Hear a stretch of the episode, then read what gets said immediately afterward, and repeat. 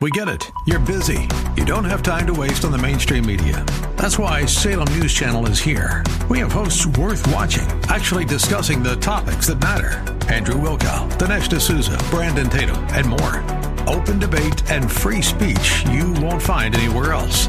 We're not like the other guys. We're Salem News Channel. Watch anytime on any screen for free 24 7 at snc.tv and on Local Now, Channel 525.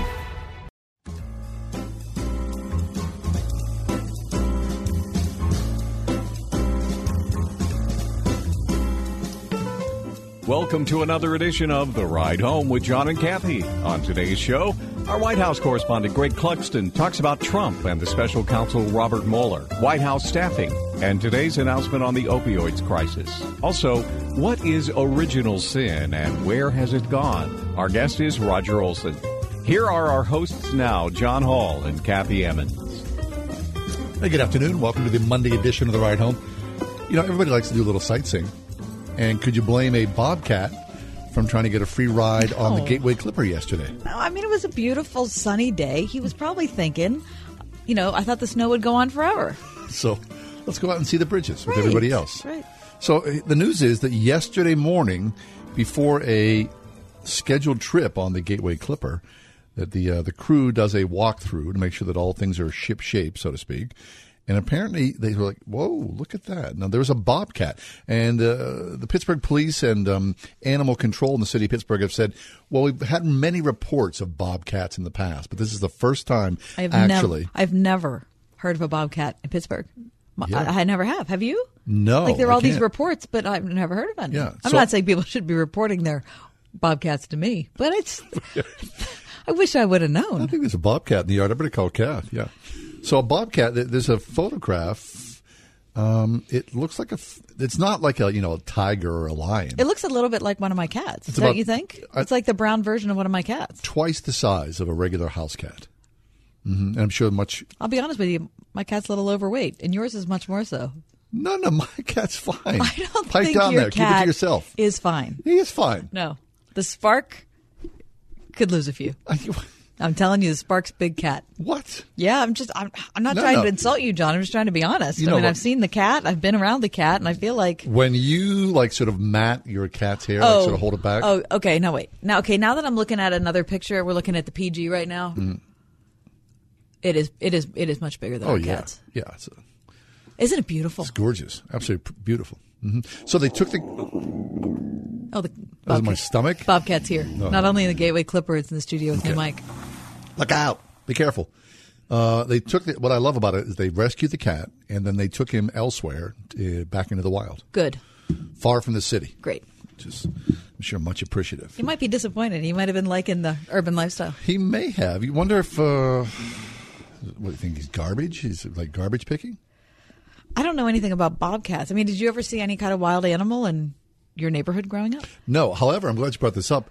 All winter long, and I mean all winter long, in our little side yard, there's been a family of like eight deer just hanging out, sleeping. Well, that's nice. Yeah, very nice. I love that. Yeah, I was hoping to sort of wait for their um, their horns to fall. Yeah. off. do they fall off? Ask Mike. And I don't Mike, think do? I don't think they're called horns. What I mean, isn't it They're- called a rack? The rack. Yeah, they fall off. Yeah, um, I like to find. We And found they them, grow new ones. We found them once before, and uh, my dog spent uh, the late spring chewing on them. I like the fact that you called them their horns. You can tell that he- John's not a hunter. They're actually good for you to eat. I'm sure they are. Chew on. Little salt and pepper. Ew, that's- Yeah. You're I making that that up. No, No, there's like you know, That's There's gross. a protein inside of it. Get out of here. It's pretty good. not you, but other animals. My dog. Well, he said me. He said you, Could which you meant imagine me. that? Inviting friends over to chew on a That's what I was- horn. hey, want a deer horn? Listen, that's sick. All right. Speaking of sick, what about the th- Oh, what about the theft of the rare books from the Carnegie Library? Oh. God! Oh, see, see, the, the deer head's made an appearance. I, I can't believe what's shown up here in the uh, studio, but there Is that Tippy?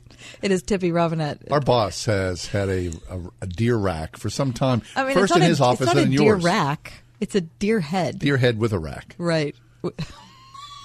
believe he's here. Yeah. That's really Very pretty. fantastic. Right anyway, he's come to be with us in the studio. Mm-hmm. Oh, oh, yeah, yeah, yeah. He's angry at John for saying Horn. that he has horns. Sorry.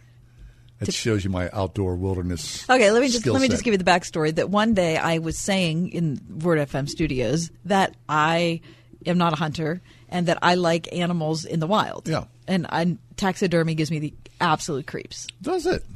Yes, I don't mind it. I I think it's horrible. We were someplace. my opinions. You can send all of your responses Why is to it horrible? Kathy at wordfm.com. I have no problem.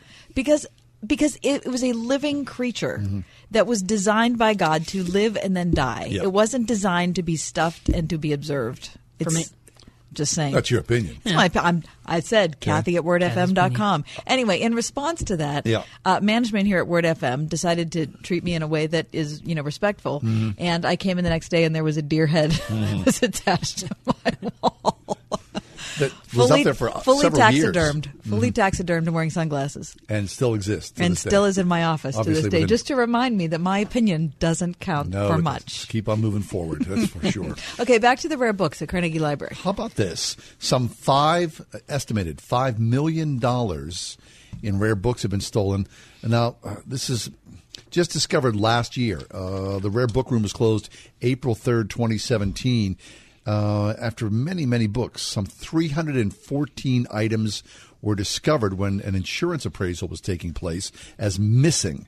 Some of these books go back to the year 1500. And one book itself is valued at like $3.4 million. Many, many Bibles as well from the 1700s, from the 1500s. Uh, it looks to me as though it's an inside job. Suzanne Thinnes, who's a library spokeswoman, said, quote, We're very saddened by the breach of trust. I'm reading from the Post Gazette article by Mary Lynn Pence. She said, This theft occurred over an extended period of time by a knowledgeable individual or individuals. Mm-hmm. She said the library could not provide an exact value of the missing. Okay. So what does that mean? So they didn't notice No. For just- I'm not might- it might be decades. I, listen, I have been in the Carnegie Library hundreds of times. This is the Oakland version, right? Yeah, yeah. So you were me. Let me let me shut off my alarm. 50,000 watts of alarm.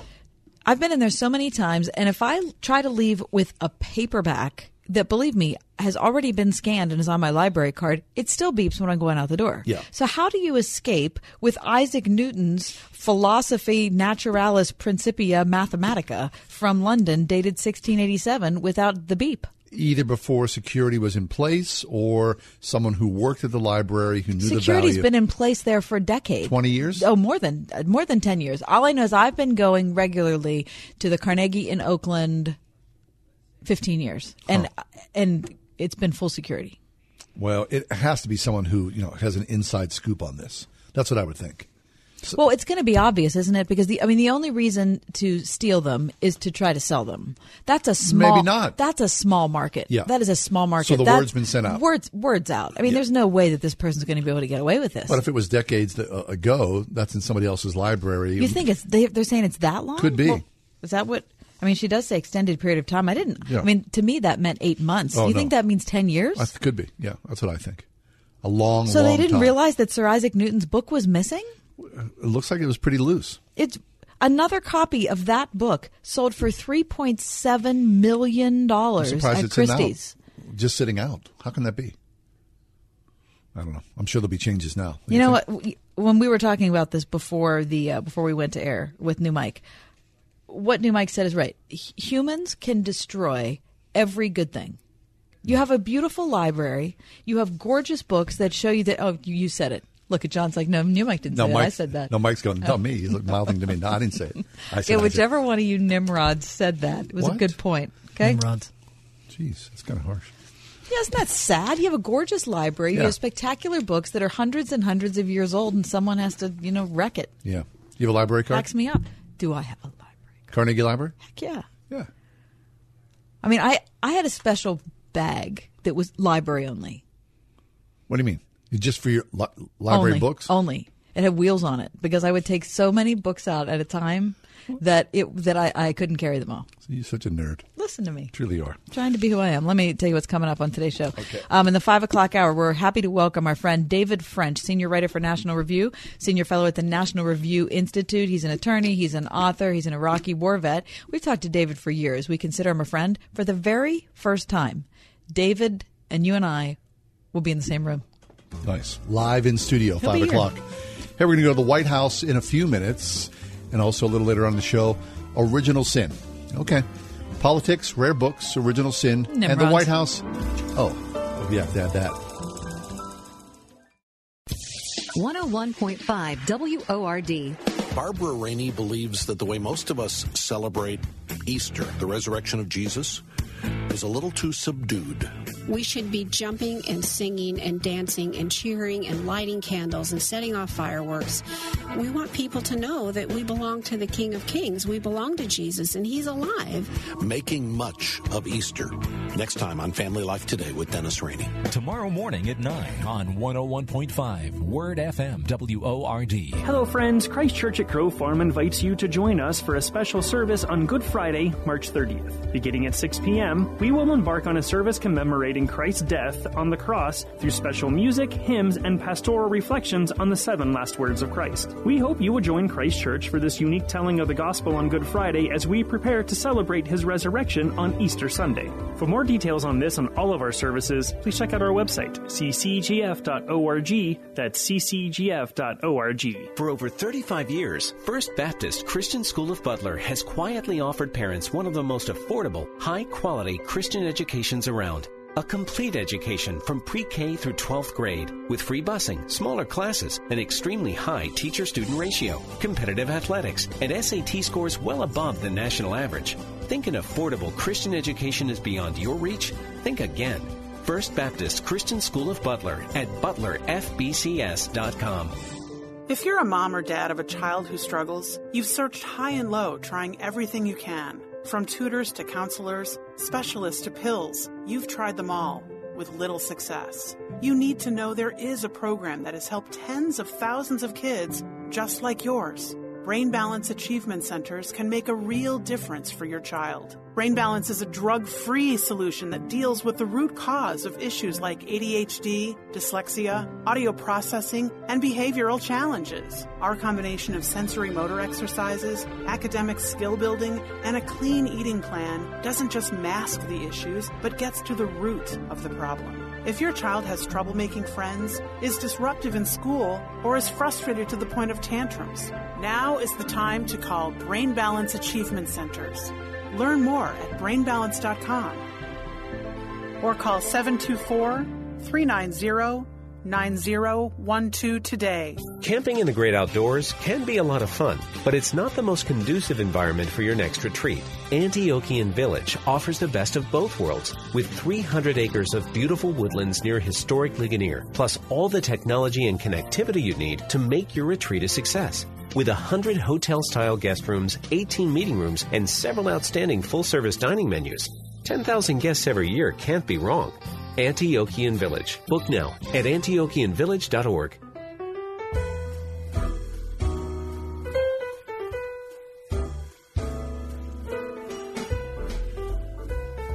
Every Monday, our first guest for the week is Greg Clugston, who joins us from SRN News, where he is the White House correspondent. Greg, friend, how are you today, sir?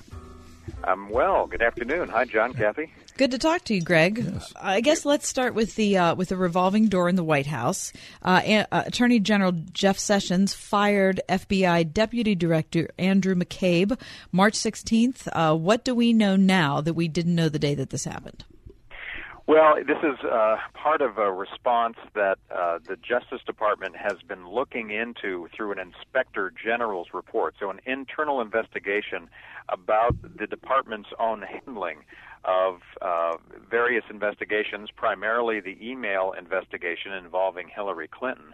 And whether or not there were, uh, you know, protocols were followed, whether there were rules broken, what exactly took place. And so, at the recommendation of the Justice Department, um, Andrew McCabe, who who played a role in overseeing and had a supervisory role in that Hillary Clinton email investigation, uh, was uh, was let go early. Now he had he had stepped down, if you remember, a few Sure, weeks right. ago. Uh, retired. He retired early, uh, but left. Uh, it, it didn't take place until until uh, this week, the the official um, retirement date. And so essentially, he he left office uh, the last few weeks, and then was going to be officially retiring. What his uh, firing means now is that he won't be, for example, um, allowed to get his full government pension uh, because he was fired as opposed to simply being retired.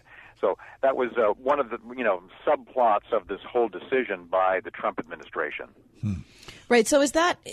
I'm not sure how the inner workings of this of this go. I mean, do we know that this was President Trump's decision? I mean, he was fired by Jeff Sessions. So I mean, wh- how how how close is the connection there?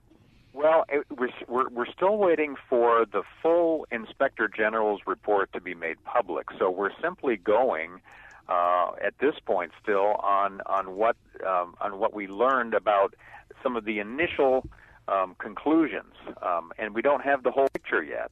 Uh, but you're right in saying this was a Justice Department recommendation that he be fired for the actions he did or did not take during uh, his supervisory role in that email investigation.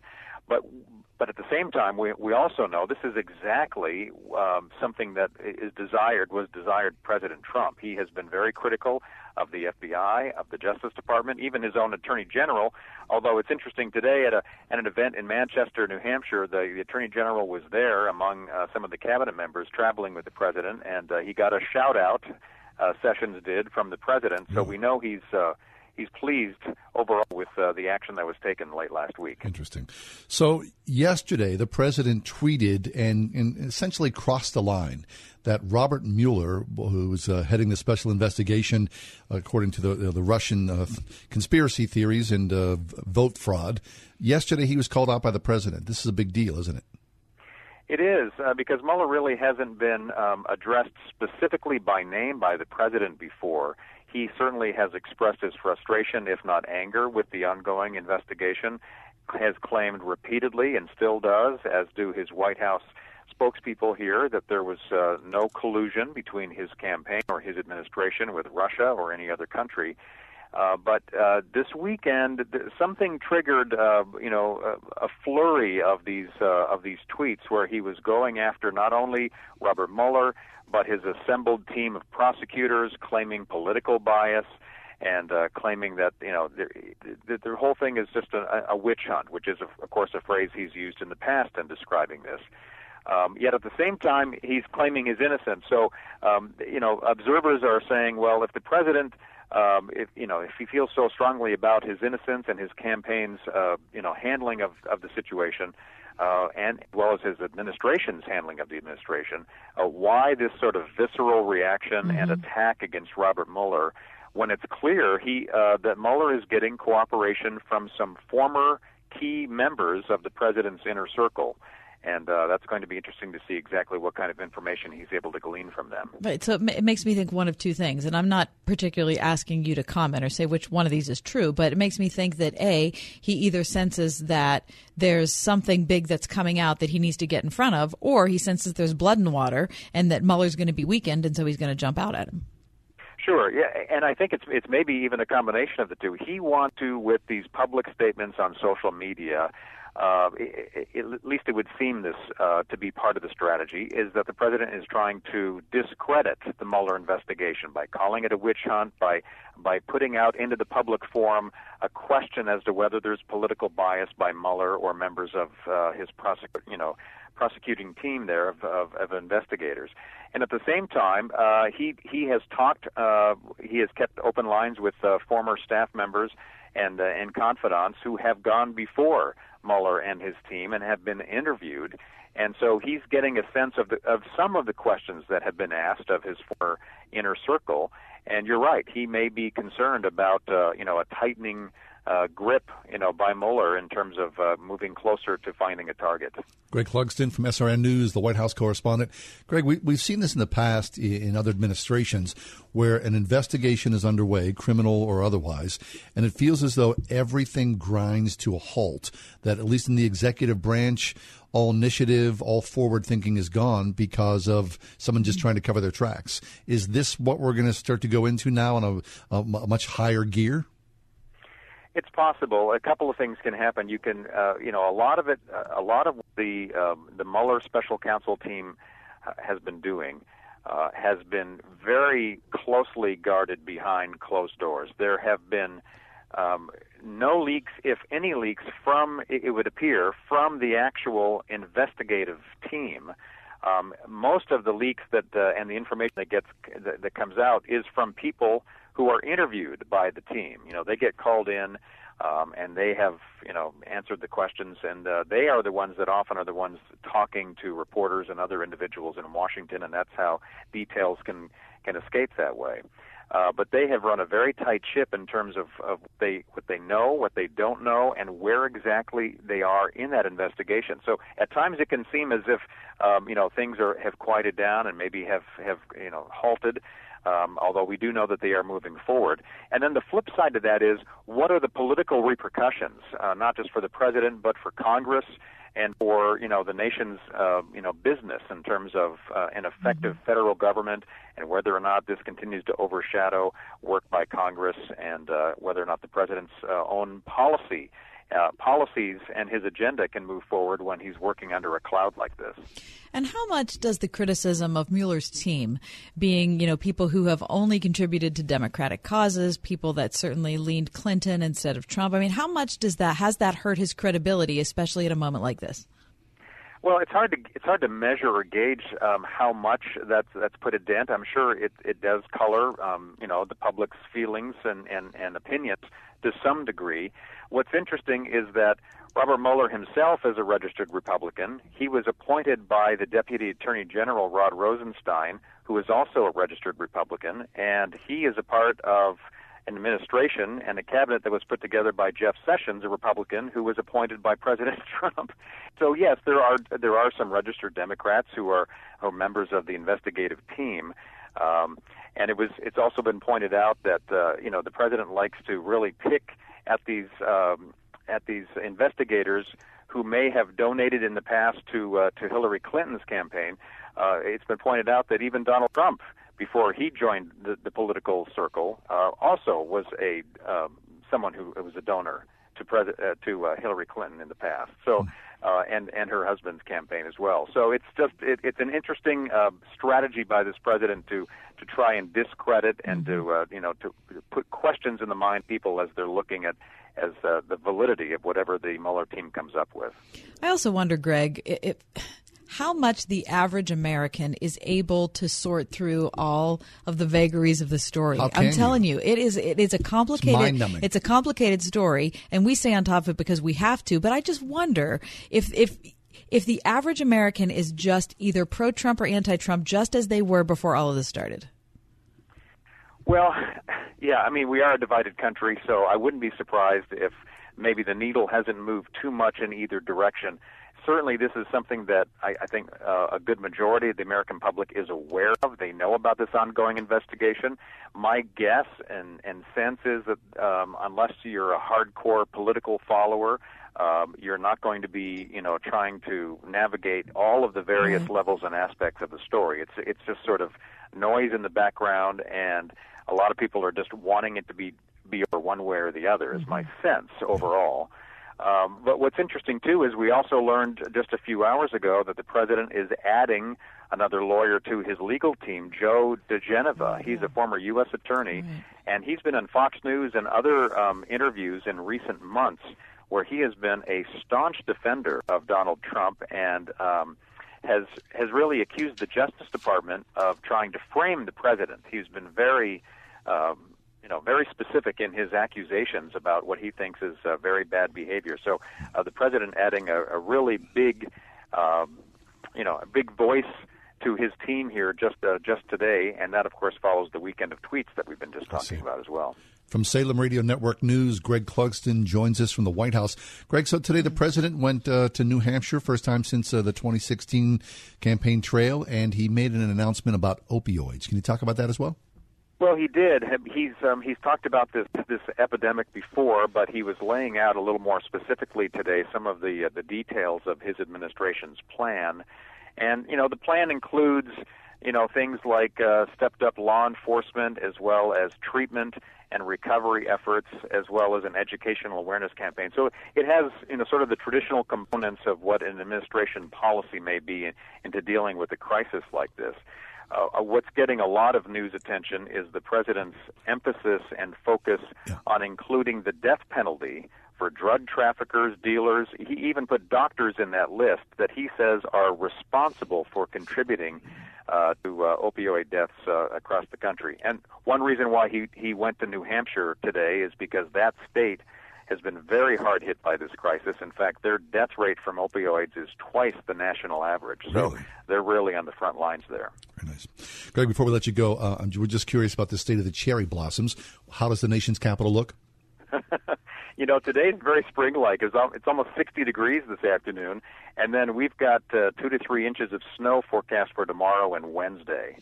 So, uh, you know, they have already had to adjust by a few days the the peak blossoms uh, and we're just waiting to see if that gets adjusted further this week because of the winter weather coming in. Mm. All right, Greg. Well, you know, whenever they bloom, could you just text us so that we can run down there? Maybe we can just meet on the mall, the three of us. I'll try to find. I'll try to send a picture to you. That'd yeah. be great. All Very right. nice. Always a pleasure. Thanks enough for that. Greg Clugston, SRN News White House correspondent. More on Greg on our Facebook page, The Ride Home with John and Kathy.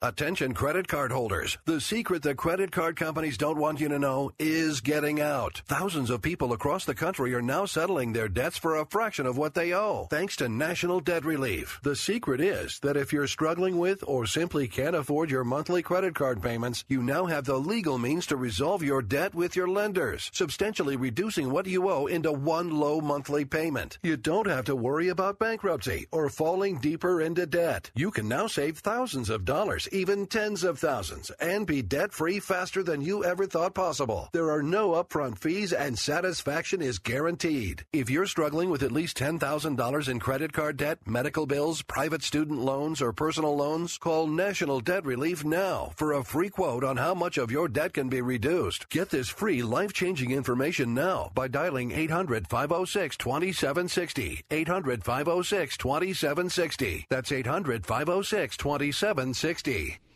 And Marley Financial has done it again. Now, many of you know or have worked with our friend Todd Marley at Marley Financial, and you know that they were the first and still the best option for individual health insurance, providing both traditional and non Obamacare plans. But now they're also offering the best group health plans in the nation. Small, medium, even large groups, Marley's got you covered, giving you and your employees access to national networks, whether you want to go with a Highmark or UPMC or Johns Hopkins or the Mayo Clinic, wherever you want to go. Marley gives you the power to choose what's best for you and your employees, whether they're W 2 or 1099 subcontractors. Without the usual headache of things like minimum participation or employer contributions, just call Marley now and find out the details. 724 884 1496. Find what it's like to work with the most innovative agency in Pennsylvania. 724 884 1496 or online at marleyfg.com. Hey everyone, this is Ed Glover from Urban Impact. It's time for today's Man Up Minute with Pastor John Nuzzo.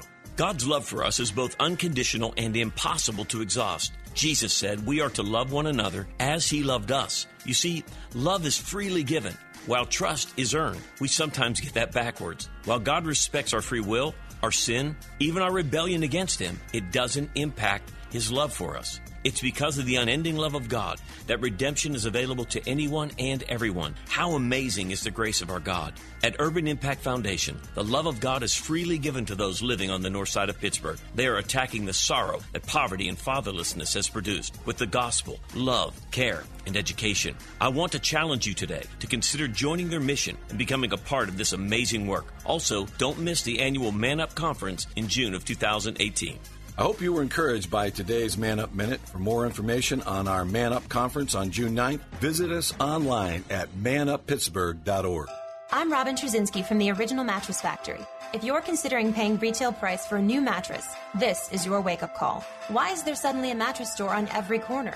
Well, just Google mattress markups. Original Mattress is a private label mattress brand sold directly to the public. We own the factory and the store. Why? Let's just say excessive markups don't fit our values. Just say no to the middleman. The Original Mattress Factory, thoughtfully made, honestly priced. OriginalMattress.com. A more peaceful, healthy world happens one person at a time. Around the globe, there are children who dream of helping their families, who hope for the future, and who have a name. Know the person you're helping directly at unbound.org.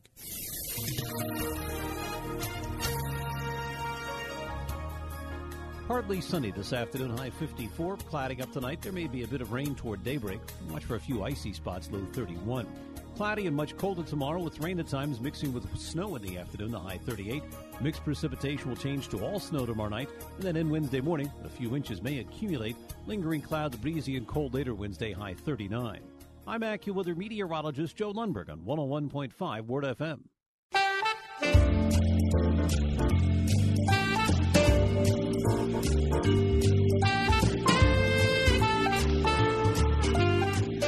Justin Whiting lives in Spalding, UK, and uh, he was shopping on eBay. Bought a tintype for just seven UK pounds, which is about ten bucks, back in July. A tintype. A tintype.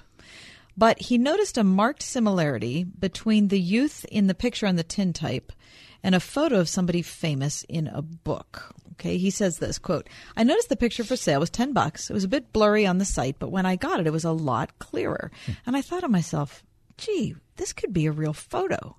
He said, I've been obsessed with American outlaws for years. I've read lots of books and studied their faces, and this looks a lot like Jesse James. Hmm. So, um, Jesse James, the outlaw. Right. Prompted by friends, he contacted some forensic experts who apparently live in the U.S. They don't have any forensic experts in the U.K. Anyway, Not cowboy. um, they analyzed the picture, and um, he has been told that the photo could be worth at least $2 million. Now, that is a nice payday. Thank you, eBay. 10 bucks to $2 million. Really? Yes. So it's a photo of Jesse James alone, or is he in a group? No, he's by himself. Okay. It's one of those uh, formal portraits where you're standing with your arm in the back of a chair. Oh, yeah. Do you know what I mean? Steady you yourself. Look, you look very austere. You don't really look like an outlaw. That's cool. But it's only about as big as like the palm of his hand. See, look at that picture there. I'm Oh, showing I you. Yeah, Oh, yeah. yeah. So um, Jesse James was born in 1847. He was a train robber. He was also a bank robber uh, and a Confederate guerrilla during the Civil War, which I didn't remember. He was shot dead by Robert Ford, a member of his own gang, on April 3rd, 1882. Isn't that funny, the fascination with that? You know, there's been operas about Jesse James. Mhm. There's been n- a number of films. The the recent film about Jesse James was fabulous. Uh, that had Robert Ford in the title. I forget what it was called. I didn't see that. Yeah, it was about you know the the death of Jesse James. Plus, we have our, our Steeler, clearly named after him. exactly. You have Right. to delineate: is it the outlaw or rising, the stealer? rising to nationwide prominence and the Mhm. most horrific miscarriage of justice the NFL's seen in Yeah, years. you got that right. Yes, it How I feel. Let's not go there. Yeah. So anyway, so that, that's uh, ten million dollars or ten dollars to two point three million dollars. Yeah, exactly.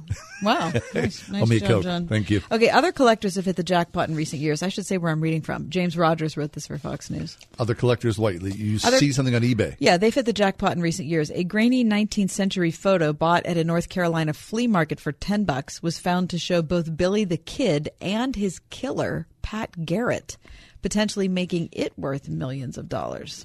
And then in 2015, another rare photo of Jesse James and his assassin, Ford. What was his first name? Robert. Robert Ford, uh, also surfaced, creating a lot of buzz. That's very cool. But this this guy has already been in contact with Christie's about scheduling an auction. Of course, he has. So, who is interested in old tin types or old daguerreotypes of American Outlaws. Well, This I don't know, but here's the thing: he wasn't looking for an American outlaw. He was Just just kind of- looking at an old tintype, and he thought it'd be interesting. But you'd have to know enough about American West history and poured over the Well, yeah, the he could, books to- because he rec- he recognized Yeah, it. yeah. When he got it and saw how clear it was, he said, "Wait a minute, this looks like Jesse James." That's cool. Yeah, it's amazing. I bought a um, I bought a classic photograph on eBay. Did you? Over, yeah, maybe a month or maybe a month ago. A photograph? Yeah. Um, I didn't know it- about Well, and here's why. I, yeah, I forgot to tell you about this because you'd really like it. Um, my family and I like uh, uh, this little seaside town in New Jersey called Ocean Grove, Mm-hmm. and what I love about it is that it is super old. Right, it's one of those Sunday school communities that popped up in you know the 1800s in America, like Yep. Chautauqua Institution, and this is a, a similar, like a, a much smaller Chautauqua, right on the uh, Atlantic Ocean. But one of the things I love most about it is it has an absolutely original ice cream shop that is like walking back in time. Really? it has been Like Klavon's? preserved so uh, better Really? better, and I love Klavon's. But it's just it has the uh, the northeastern architecture. It has the wood, incredible detail on the outside. It's a brick building. It has the original porch, the the porch floor. I mean, it is so beautiful in its architecture that I just was fascinated with it. Anyway, I bought an old photograph of it. It's actually a postcard. Oh, yeah. Um, but it's back when there were horse horsing buggies out in front of it. Lovely. It's fascinating. But I read this and I was like, oh, do you think my postcard's worth a lot of money? No, it's probably I'm going to call Christie's. Say, I got this postcard. If Jesse James was in the postcard serving ice cream or just being on the horse carriage. See, now you're, Yeah. well, now you're ruining it. What are you going to do with that? I'm going to frame it. Are you, though? Yeah, I'm trying to do a little thing like when we when we visit a place, I'd like to get a little memento of Yeah. it and frame it and put it up in my house. You know, just kind of remember where we've been. Yeah. That's one of my favorite places. So I thought, why not, you know, start there? Very nice. Okay, uh, let's take a break. We're going to talk What happened to original sin, especially in America? Like Original we, wait, we, we we talked about it before the show. I said, for people who don't believe in original sin, they must not read the newspaper. Yes. Okay. There's an uplifting subject we can all get around. Original sin. It's next on the ride home. And pull over. Enjoy the conversation.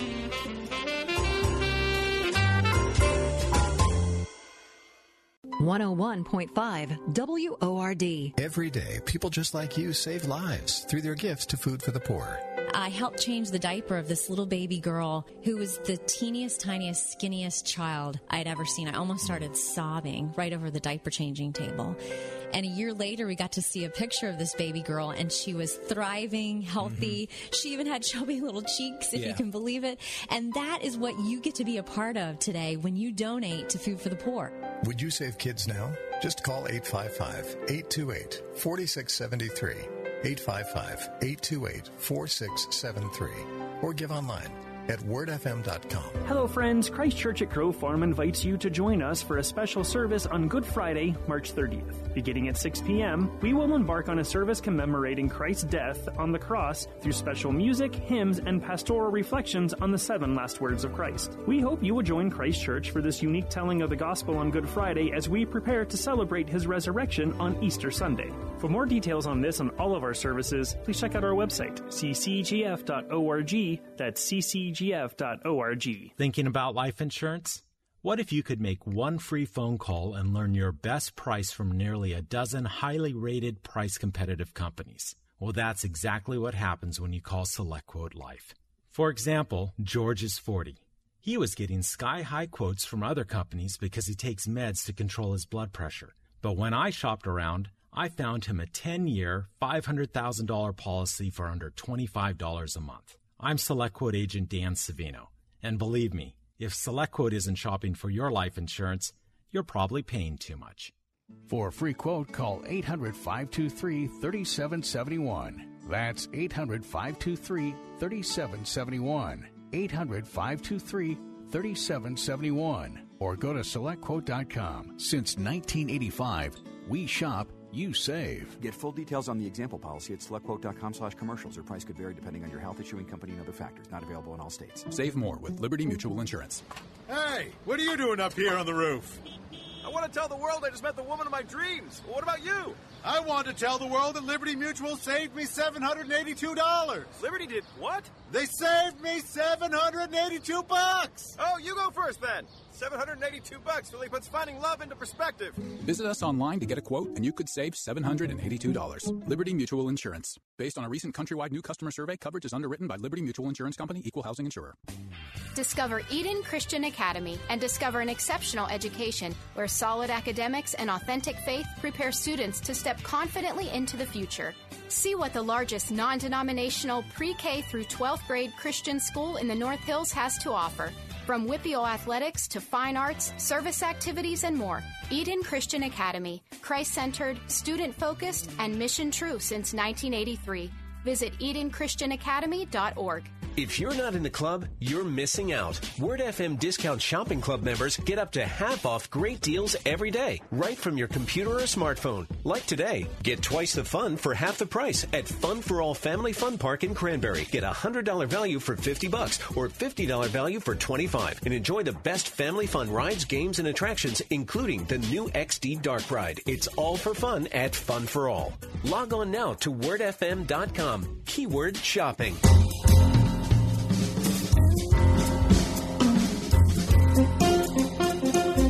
From the George W. Truett Theological Seminary in Waco, Texas, Roger Olson is with us to talk about original sin. Hey, Roger, welcome back. How are you? I'm fine. Thank you for having me again. Always good to have you. Roger, there's a story in our local paper today about uh, 315 rare books that have gone missing from our Carnegie Library here, and some of these some of these books are valued at over you know two million dollars, Yeah. right? And as we were reading the story before we uh, went to air, I said to John, "Humans can ruin everything." I mean, there's not one thing that we can, not, like a public library, that is just there for you to improve yourself, right? And humans will find a way to wreck it. I can't, it's hard for me to believe that people don't like buy into original sin just by reading the paper. Well, of course, everything depends on how you define original sin. And so my thought is that it's often misinterpreted by people. And if we could give it some new content, some new meaning that's truly biblical and also fits our experience, like the one that you just talked about, Yes. I think more people would buy into it. Okay, so then, Roger, define original sin for us as you understand it. as I understand it, of course, is also how the Bible understands it. I'm joking, um, but of course, I do I do draw my ideas from the Bible as much as I possibly can. Uh, but there are different interpretations of what the Bible says, and you have different sayings in the Bible about Psalm 51, for example, says, "I was conceived in sin and guilty from the time I was born."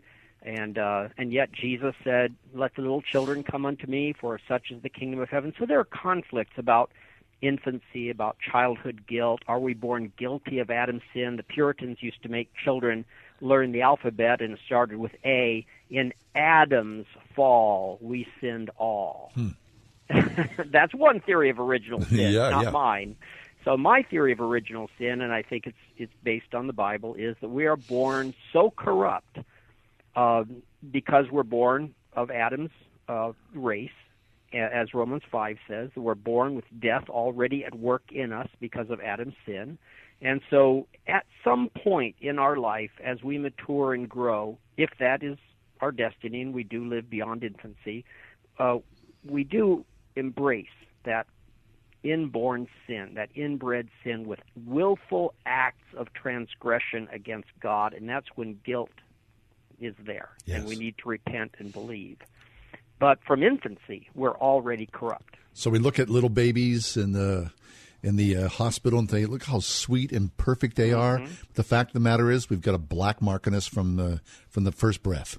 I call it a ticking time bomb. Mm-hmm. yes, it's a good way to and look we're it. born with a ticking time bomb that will explode into actual transgressions, uh, Mm-hmm. rebellion against God, if we live long enough to that mythical age of accountability. And I don't call it an age; I call it a stage because it's different for every person as far as the age. So, from a modern American perspective, original sin is not really that sort of sexy sizzle we all look for, is it? No. In fact, I not too many years ago went to hear uh, a secular psychologist, child psychologist, talk about children and so forth, and uh, she was speaking to a group of parents who had children and grandchildren. She said, "The first thing I want to tell you is that if there is any fault or flaw in a child, it is his or her parents' fault because children are born pristine and perfect morally. And I wanted to stand up and just wave my arms and go, no, No. no, No. that's not. That's not only not Christian. That's not really true experientially either. Right, and I think anybody who who has A children kid? weeps at the thought. Right? I mean, good, good heavens! I have enough problem with all my own issues, let alone all my kids' issues This piled kid. on me. Here comes But another that is one. a very popular idea out there. Yeah. Well, and I think that you know, if I think of of my cross section of friends who aren't believers in Jesus, if I asked them if there was a such thing as original sin, I think they would all say no. They would say Scoff. they wouldn't say that their parent that children are corrupted by their parents, but they would say that children are born good um, with every good inclination, but they're corrupted by quote unquote society. The world. So there's actually a term for that in Christian theology. We call that Pelagianism.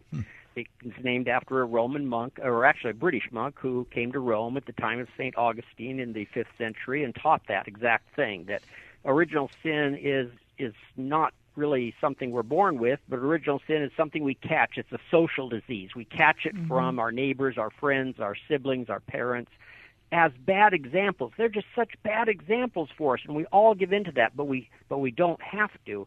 And he held that we can actually use our free will to go a whole life long, say seventy years, and never sin once. Hmm. So, and Roger, then Augustine said, "Then why did Jesus have to die for everyone?" yeah, that, that was the defeat. See. So why does it matter? I mean, why do we even care about original sin? Well, number one, because of the cross. So we, I believe that Jesus died for all of us, and that that says we all are sinners in some sense, whether we're guilty of sin or just corrupted by our being born human. We're all in this together. We all have this fatal flaw, if you will, of being born into the human race, and Jesus died for everyone, according to Romans five, and and began to reverse that corruption for us. So the cross, it's important. If we believed we could not sin, then then we wouldn't need the cross. Mm-hmm. Secondly, I think that denying the universality of human sinfulness leads us into self-pride and believing that we can be perfect. And that was the great dream of people before World War One and World War Two, and Right. that kind of killed that idea. No kidding.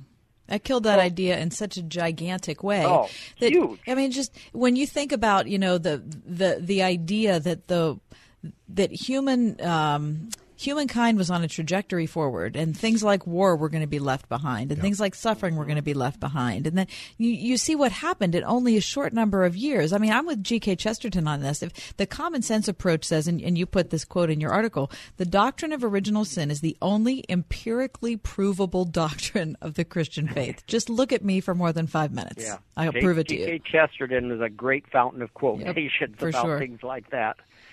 I love his Father Brown stories too. Oh, I know. Me too. Yeah, yeah. So, so Roger, maybe, uh, especially when we're talking with people who aren't yet believers, it might be helpful to just do the common sense approach. Yeah, yeah, definitely. So when I talk to someone who's not yet a believer about Christian belief, I don't really start with terms like original sin that I know are going to be kind of a turnoff Right. because it carries so much baggage with it. And so I just ta start by talking about how, uh, as C.S. Lewis said at the beginning of Mere Christianity, we all know in our heart of hearts that we're not right. We know there's something wrong with us. Yeah. We know, even if we don't call it guilt, we know that we're not what we should be in our day to day lives, that we fall short. And Christ is the answer to that. And there is no other real answer to that than that God forgives us and, and grace restores us. And so I just begin with what we really know about ourselves and then lead to the Bible and say, and by the way, the Bible reveals who we really are. Created in the image of God, therefore glorious in a sense, God's highest creation, but you know also fallen, broken. Uh, Pascal, the great Christian philosopher, said that man is a king sitting on a broken throne or a crumbling throne holding a broken scepter. and that's the truth about us. And we know it. From the uh, George W. Truett Theological Seminary in Waco, Texas, we're talking to Roger Olson. Uh, you can follow Roger at the Patheos blog. You'll see uh, Roger's articles, which uh, he writes many, and they're all uh, very well done. Hey, Roger, before we let you go, hey, Waco, Texas, um, I think of Waco, Texas, and I think of two things. I think of Branch Davidian, but now that's been replaced by um, the TV show with uh, Chip and Joanna Gaines. Um, And I've met them. I've shaken their hands. Tell us They're the nice story. Folks. Are they? Yeah. So yeah, and they had their big uh, festival this weekend. There were 150,000 tourists in Waco this weekend. Holy smokes. More than those of us who live here all the time.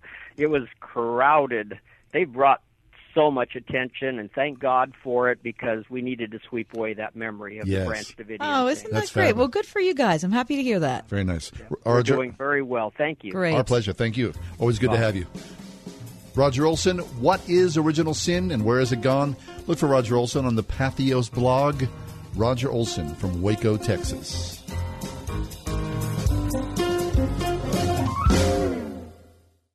Hey, I'm Brant. Maybe you've heard me talking about Medi-Share, but now I give you my friend Sherry. Yes, I have loved Medi-Share. Loved it. Is that all you have to say? Because this will be a really short no. I really do love it. I've saved hundreds a month. And overall, I just think it's a better choice of a healthcare program for me. I'm really happy with it. And honestly, normally, I don't even like talking about this stuff. Nobody does. But Medi-Share is different. Medi-Share members share each other's healthcare bills. We pray for each other. It's a not for profit, so we all save money. True. Tell them about the thing.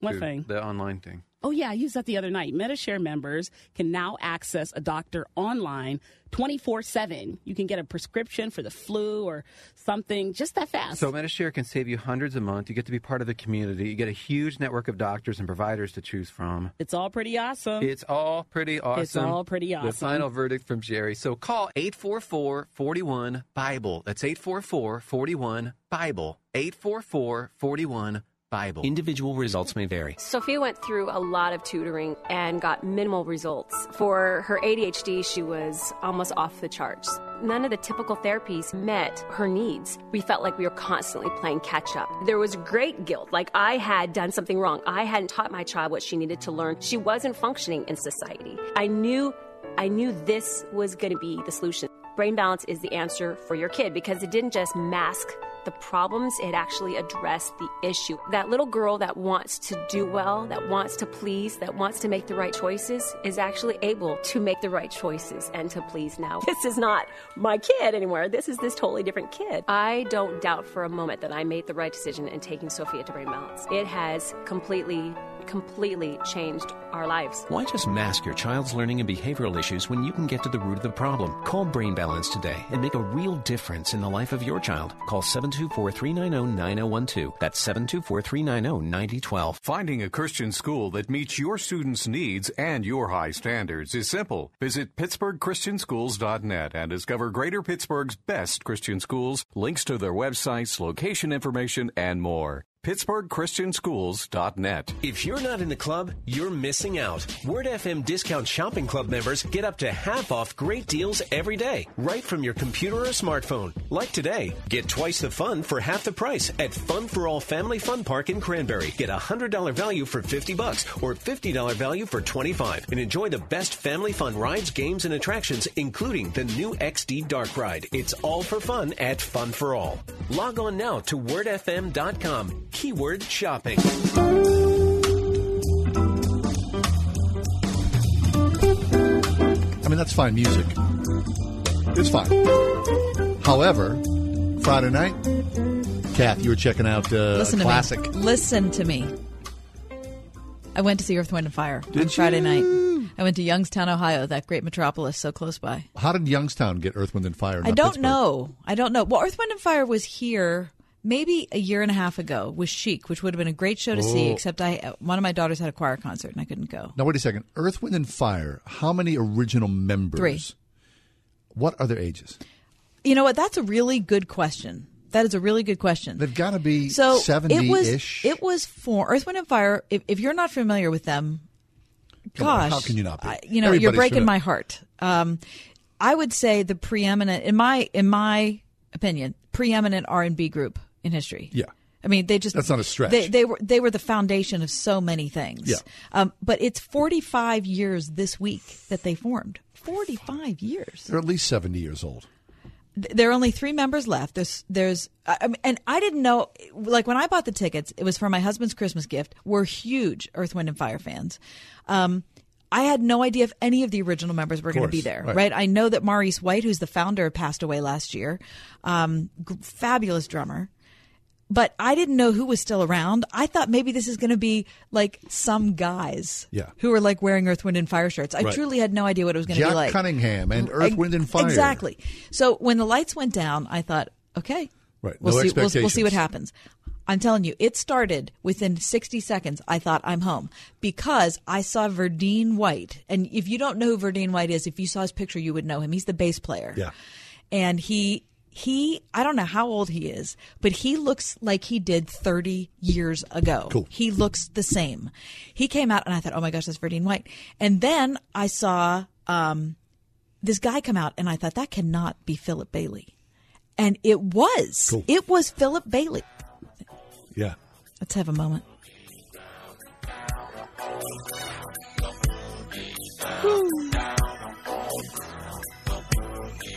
Get ready.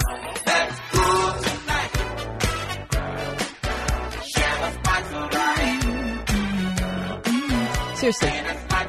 Can you be in a bad mood when that's on? No way. When that came on, when they did that, when that came on, when they did that, it was like the whole place like lit up. The whole place was lit up the whole time because they have. It was two hours of hit after hit Yeah, yeah. after hit after hit. So who's singing those those notes? Philip Bailey, and I'm telling you, What? he was singing just like that. that these are not voice No, no, no. So here, not- so here's the thing that was interesting: is we were really close. We were in the tenth row Nice. Because I had gone online and gotten tickets like a crazy person. Yeah. and that show was completely live Really? because there were screw ups. That's how you know that Yeah. it's live. Is that there there You're are welcome screw ups. Right, right. There were a couple. Let's start over. There are a couple big screw. They didn't have to start over a song, Yeah, yeah. but there were a couple things that did not work. And as we were watching, I mean, we were so into the fact there is no track here. Yeah. there is nothing like these are the guys. I can't believe that. I Really, I can't can't. believe it either. I, it is so rare in today's world to see a Yeah. show that has no tracks. You and your husband? Yes. Or, and the kids? We no, just us. We were over the top, over the top. I have a video up on Facebook, "The Ride Home with John and Kathy." You Very gotta nice. see it. Earth, Wind, and Fire.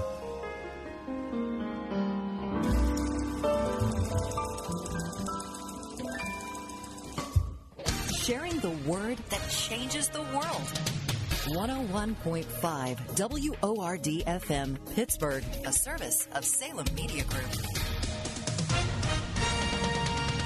With SRN News, I'm Keith Peters in Washington. Authorities are offering a $115,000 reward for information leading to what they're calling a serial bomber who's terrorizing the city of Austin, Texas. Two people were seriously injured in yet another blast last night. Austin Police Chief Brian Manley tells KVUE TV that the cause of yesterday's blast remains unconfirmed, but it may have been a tripwire. It is very possible that this device was a device that was activated by someone either handling, kicking, or coming in contact with a tripwire that activated the device. FBI Special Agent in Charge Christopher Combs says they want to talk to the bomber or bombers. We have people here to talk to them. The profilers are here from Quantico. They're interested in talking to the bomber. We have agents here from all different kinds of squads, anxious to talk to him to try to understand what, why is he doing this. On Wall Street, the Dow down by 336 points. This is SRN News. Hi, it's me, Marcia, at the Spring House. Did you know Easter's springing up on us? And quickly, too. Do you know what that means at the Spring House? Well, first of all, it means you can enjoy the freshest, tastiest fried or baked cod every Friday night on the farm. It also means it's time to call and order your Springhouse Easter goodies. Our hickory smoked hams are extra special. We use only real hickory wood from the farm to slowly smoke these old fashioned treats to perfection. Order a whole or half, and we'll send along cooking instructions too. Mmm, how about Springhouse scallop potatoes and homemade applesauce to go with that ham? Finish off your meal with a from scratch Springhouse coconut cream pie or custard pie or a chocolate log cake. Oh, and you can even decorate your table with our adorable bunny breads and eat them too. Easter also means our annual Springhouse Easter egg hunt and Palm Sunday feast. Check us out at springhousemarket.com for all the details. Celebrate this most joyous holiday at the Springhouse in 84 Pennsylvania. Hi, this is John Hall. You know what's so amazing about my pillow? How fast I fall asleep. I don't know about you, but when my head hits my pillow, I'm out in seconds. Seriously, if you were to put me under oath in a court of law, I can honestly testify that my pillow is the best pillow I've ever had. Period.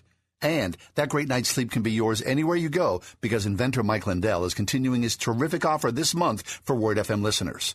His four pack special includes two full size My Pillows and two Go Anywhere pillows. Great to toss in the car or in your overnight bag. Plus, where else are you going to find a pillow that comes with a 60 day money back guarantee and a 10 year warranty? 10 years. Just call 1 800 961 9207. Use the promo code WORD to get the four pack special or enter promo code WORD at mypillow.com to get the four pack special today. That's 1 800 961 9207 or visit mypillow.com. Use the promo code WORD. Discover Eden Christian Academy and discover an exceptional education where solid academics and authentic faith prepare students to step confidently into the future. See what the largest non denominational pre K through 12th grade Christian school in the North Hills has to offer. From WPIAL athletics to fine arts, service activities, and more. Eden Christian Academy, Christ centered, student focused, and mission true since 1983. Visit EdenChristianAcademy.org. The one problem I have with my minivan is the automatic closing doors. Word FM presents Ladies Night Out with comedian Amy Barnes. Because they make it really hard to express your anger to your children. 7 p.m. May 11th, Mother's Day weekend at Impact Christian Church. Because sometimes you just need to slam something on them so they know how you feel. And with my van, it's like. Uh, a night of laughing, shopping, and dining. Doors open at 5 p.m. Get tickets at wordfm.com.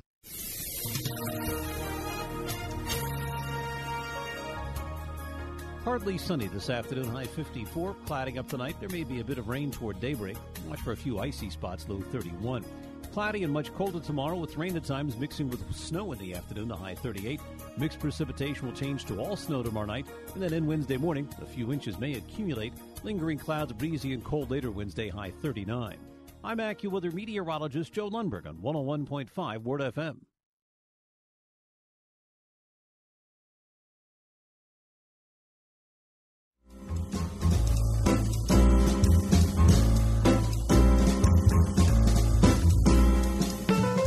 Welcome to another edition of The Ride Home with John and Kathy. This hour, our in studio guest is David French, who will talk about polarization in America and the church. Is there a way forward? Thanks for joining us today. Here are our hosts, John Hall and Kathy Emmons. Well, greetings, greetings you. Good afternoon. Hey, you've seen them around Pittsburgh often. The uh, Volvo SUVs with a little whirling dervish on top. Makes me angry. Identified really as a uh, Uber self-driving car. However, after what happened in Arizona last night, we will not see those self-driving cars on the streets again anytime soon. Uh, Tempe police said that Elaine Herzberg, age 49, was walking outside of a crosswalk when she was struck by an Uber self driving vehicle just before 10 p.m. Hmm. She was taken to a nearby hospital where she later died. This is uh, believed to be the first incident of its kind. Is anybody surprised? No, no. Every, I think everybody knew this was coming. Uh, you you know you just go feel so bad for the for It's the horrible. victim. It's horrible. So she was walking outside of a crosswalk. Right. So j- does that say she was jaywalking? She just kind well, of yeah. you know, if you're walking outside right? of a crosswalk, let me tell you, the I would like to try to assess the percentage of times I walk inside a crosswalk, which has got to be less than ten. Yeah. I mean, I think Okay, just- so am I an Uber target? yeah, I think we all are. I think so. Right? If you're walking around the streets of downtown Pittsburgh or wherever you are, right? Yeah, yeah. Listen, I just I I have a problem with self-driving cars as technology. I just do. This is a this is tech I cannot get behind because it will if we pursue this, it will result in about half of United States workers losing their way to earn a living. I mean, I don't think it's a matter of if we pursue this. We are pursuing I don't this. think I, I don't. Uh, this they're not going to put a halt to this. This is going to be a big here's the thing. So, industrial so, change. So because so with technology, whatever we can do, we do. Right? Basically. I mean, is is there no gate on us? Is there is there any morality or ethical consideration that can enter into this technical pursuit and say, you know what, I feel like this is a thing we shouldn't do? No, I don't think so. Um, will there, you know, supposed brakes be put on this a little bit? Sure, but I mean, look, uh, you could have had this similar argument when the automobile itself was put into place, right? There, the, the first auto accident fatality. I'm sure there was, you know, a lot less consternation and Okay, certainly so- no coverage. All right, so but it's the same kind of I mean, thing. How many hundreds of thousands of pedestrians have been killed by people driving cars? Yeah. Right, I get that. It's but what I'm saying is, if I hit someone in my car, then I am responsible. Right, our judicial system uh, mandates that I pay a penalty. Yes. Who pays the penalty if I get hit by a self-driving car? Yeah. So, how does justice work in a future that has a driverless car? To be determined. Well, we be better. determined. But see, this is my problem. Shouldn't we figure that out before we have the self-driving car? It's like when marijuana was legalized, and after it was legalized in Colorado, recreational marijuana.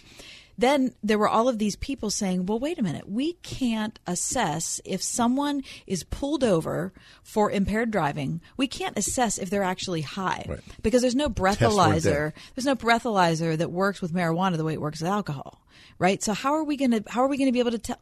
Now, nobody thought of that before they No. passed recreational marijuana usage in Colorado. I'm sure nobody ever thought thought of that. it, but you know, But eventually technology will catch up because there are apparently things on, you know, there are tests out there right now that can determine if someone is is impaired. But there aren't. That's the problem. There are tests, but they don't come back for 24 hours or 12 hours or something like that. So if you pull somebody over, you're not going to wait there for 12 hours to see if that, that person is actually high. If I suspect that they're high, Right. That's a problem that they're having in the states that have Unless you're a Steeler. re- whole recreational marijuana usage. Now they can guess based on how you're acting, Or you're but looking it's at your not eyes like, or but it's not smell. like a, it's not like a breathalyzer where you have an actual number, Right. Right, that is that is a- attached to your record, and this is this is you know a, a scientific determination. You are over the limit. They don't have that for marijuana. no. They should. Uh, they should have decided that before they passed the law. I feel like before self-driving cars come into common usage, we need to figure out how justice works for someone who's injured. So here's the learning curve, right? As this happened, what uh, about a year ago, where uh, an Uber driver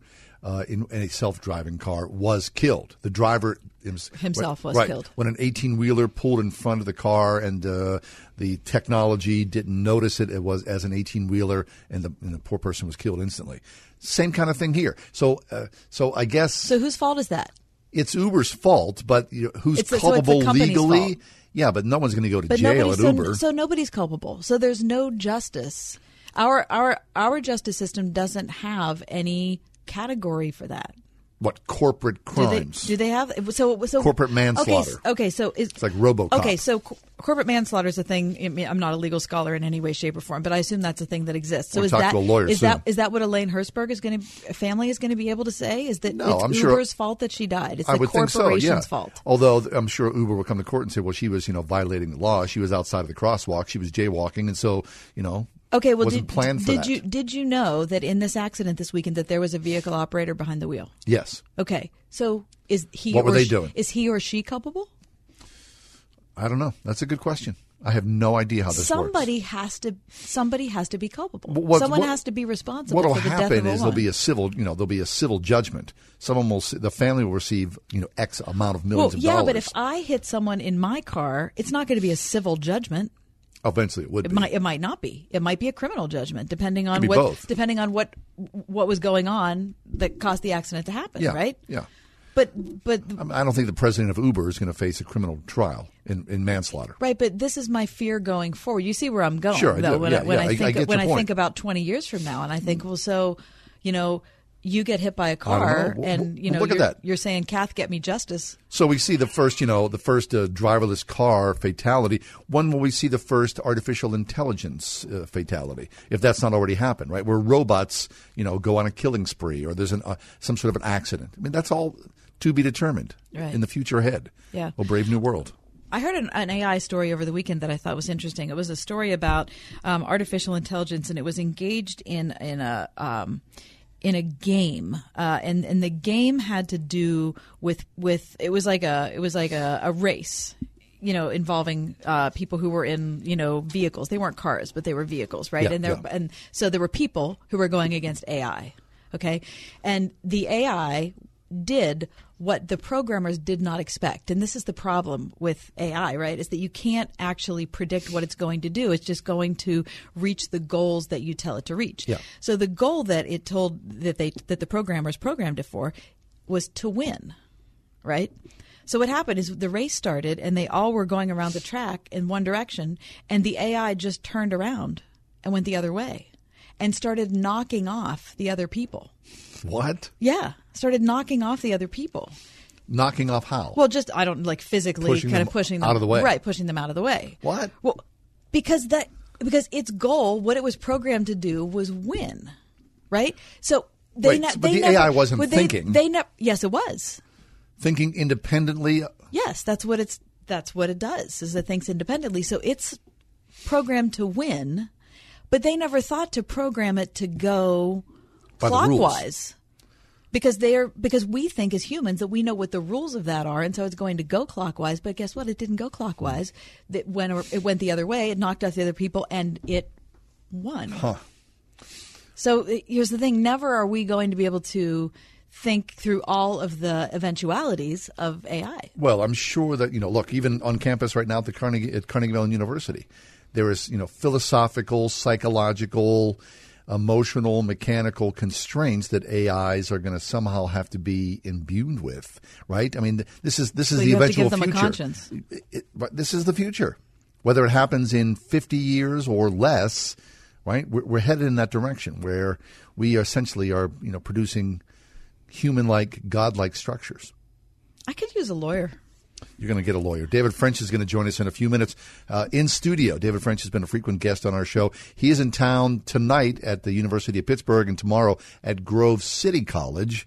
Our conversation with David and about his life and uh, why he's here in town will continue in just a few minutes. Stick around. It's the Ride Home with John and Kathy, the Monday edition, as we make our way together.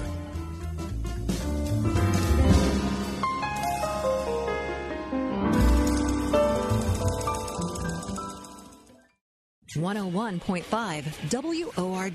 Jay Sekulow agrees with the president's firing of Rex Tillerson. You know, we do a lot of work with the State Department, and we're working on one case right now for Pastor Andrew Brunson, and frankly, some uh, new leadership there I think can be helpful for this. I, re- I really think it, uh, it could be helpful. There was differences between Rex Tillerson and the president on Iran, on Paris climate change, and on Jerusalem, the recognition of Jerusalem. Jay Sekulow live. Weekdays at 1 p.m. on 101.5 WORD. Crisis.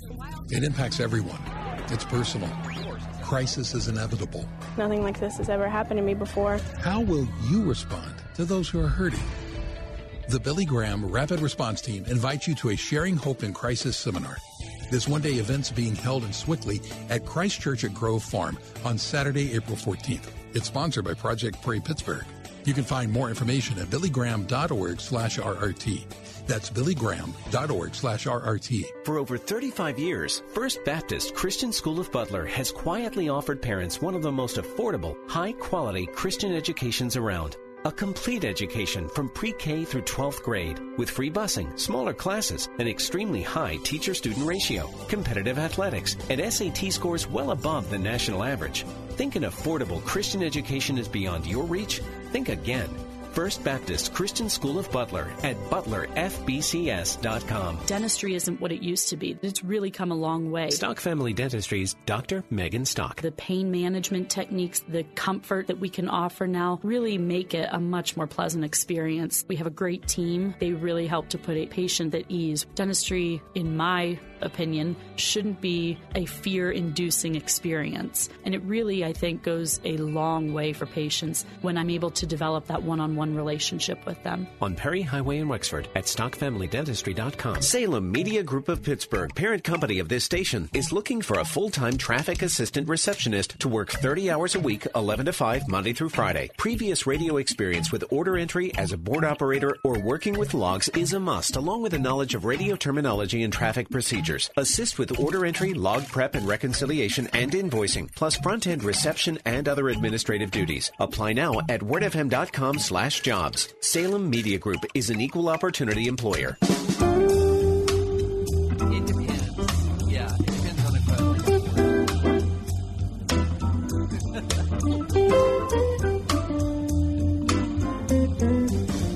hey, welcome back. Thanks for being along today. David French is with us. David's been with us multiple times on the show. David's a senior writer for National Review, a senior fellow at the National Review Institute, an attorney concentrating his practice in constitutional law and the law of armed conflict, and a veteran of Operation Iraqi Freedom.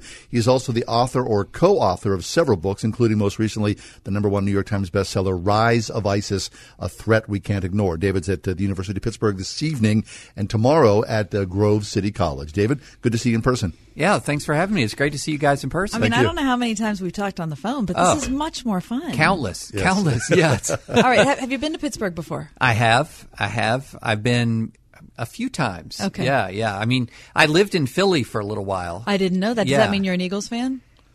You know, I'm a Titans fan, Tennessee Oh, Titans, okay. which is All usually right. a long and miserable. It really is. I'm sorry for yeah, you. it's long misery, but we've turned it around a little bit. Mhm. Yeah. Good. Little bit. A little bit. That's yeah. right. We'll, we'll take it. When you're looking up at the Jacksonville Jaguars, it's still not good. Yeah. It's a very bad place to Yeah, be in the. NFL. All right, David. So, for our guests who aren't familiar with who you are, Mhm. um, can I ask you to tell your story? I mean, ahead of speaking tonight at Pitt, speaking tomorrow at Grove City, I'm. um, I- think more than anyone we know, you have a vast cross section of things that you've done in life. I think that's another way of saying I still don't know what I want Right. to do when I grow up. Right, and we can't put you in a category. no, I, I, um, so I'm, I, I grew up in Kentucky. Uh, went to a college in a small college called Lipscomb University in Nashville, Okay. Christian college, and then went to law school at Harvard. Very different experience, and then spent a lot of time, you know, the next twenty plus years doing a lot of different things in the practice of law. I started off as just a commercial litigator in a big law firm, and then started to do a lot of First Amendment work for churches pro bono and uh, also for um, you know embattled college students and things like that. And Just uh, because that was your personal bent. I had studied con law, in, a lot of constitutional law in in law school, and I had founded the first, I think it was the first dedicated pro life and religious liberty club at Harvard Law School. Wow! And Good for you. So I had that interest, and just you know, being in church, I was. Uh, people would call and ask for advice, and one thing led to the other. And I was representing churches and religious student groups. And um, after a while, I decided to become a um, become a civil liberties lawyer full time, and I ran for a time the Foundation for Individual Rights and Education in Philly, Mhm. and then I joined the Alliance Defending Freedom, uh, and, the, and then the American Center for Law and Justice, and did a ton of work on college campuses. I used to say, I don't, I don't know if it's still true, but at one time it was true that I've, I've sued more colleges and universities for violation of, of the First Amendment than any other living lawyer. Oh, congratulations. yeah, thank you. I'm very proud of that. Somebody had to. Yeah, and then um, in the middle of all that, I joined the uh, Army Reserves and uh, volunteered to go to Iraq and was in Iraq in the surge in 07, 08 with the 3rd Armored Cavalry Regiment. And uh, almost three years ago, I left the full time practice of law. I uh, got out of the military and I joined National Review full time writing. So, So that's where you are right now. That's where I am right now. So let's go back then. Uh, the story of being a, a lawyer and being successful in your practice, but then September 11th happened, and of course, for, for a lot of people, there was a change in how they looked at the world, and so you did something about it. Yeah, it actually took me a while. It was September 11th happened. Then the so I was 32 when September 11th happened, and then the Iraq. And I thought I'm I'm just too old to do anything. And then the Iraq War started, and it started grinding on and on. So in 2005, uh, the Army raised its minimum age for recruitment to age 35, and at that point I was 36, and I felt like. I, I felt convicted that I couldn't keep supporting a war that I wasn't willing to fight myself. And so, um, to make a long story short, uh, my wife got on board. And uh, at age 36, I walked into a recruiting station in downtown Philly. I said, My name is David French. I'm a little bit too old, uh, but I want to become a JAG officer because, you know, I'm a lawyer. Right. And I had no idea what to do with me, really, because they're used to recruiting like infantry guys. Sure, 18-year-olds. 18 year olds. Here's this like a bald, you know, lawyer with a bit too much of a gut comes in, and they uh, got me to. Fort Dix uh, in in uh, New Jersey for a physical. I passed the physical, and uh, so that was September 2015. Um, spent several months getting together my JAG application packet, my application for an age waiver, and then by um, May of 2016, I was accepted, sworn in, and was at officer basic training in Fort Lee, New Jersey. And part of you had to think, how did this happen? Oh well, you know, all How did along I the get way. here? What's All- basic training like? Yeah, it's well, you know, I'll say this for for officers At that, it's not quite the same. Okay. Um, it's still hard. Yeah. I mean, it's still hard. It was very, very challenging.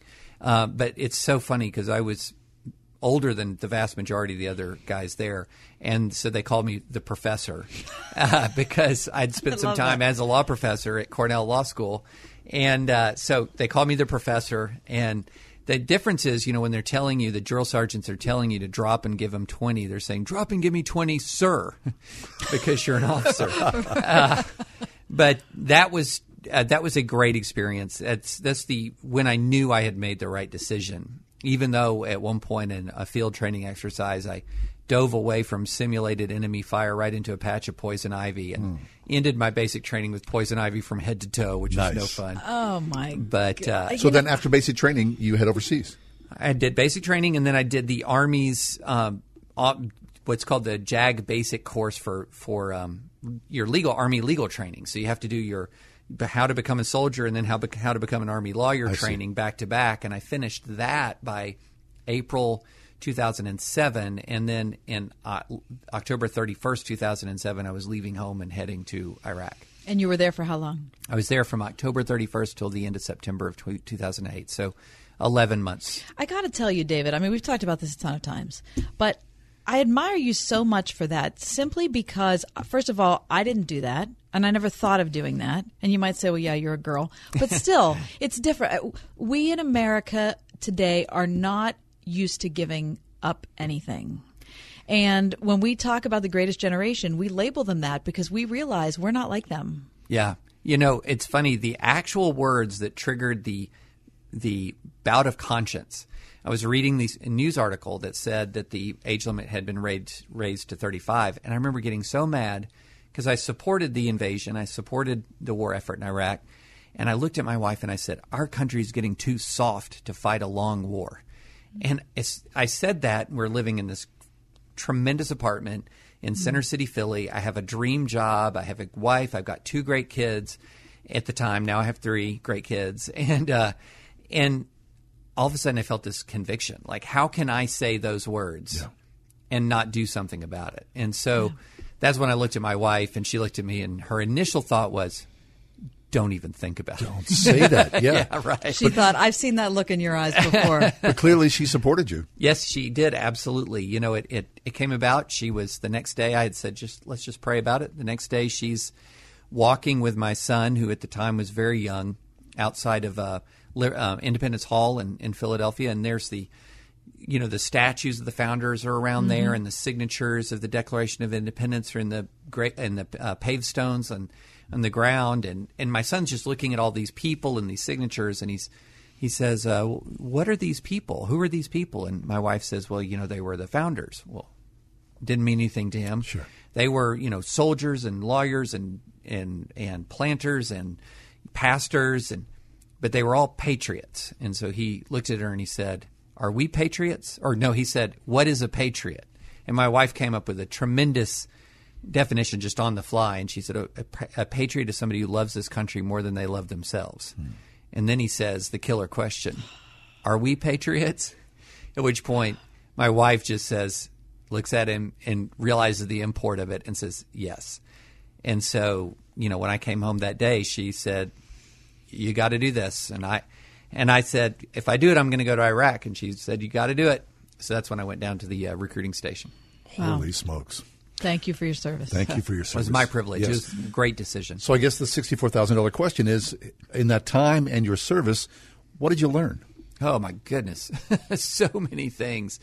You know, when I was in Iraq, people often ask me, um, you know, in a nutshell, what did you learn when you're in Iraq? And and in Iraq, I learned two things: a deployment is harder than I ever imagined that it would would be, and then the other thing is the enemy is far more evil than I imagined. And so I realized the necessity of fighting the jihadist enemy uh, even more, and it, it came home to me more um, than I thought it would. And there's a lot of other things that I learned, and and so it, my idealism about nation building and all that was just shot, just completely Took seat.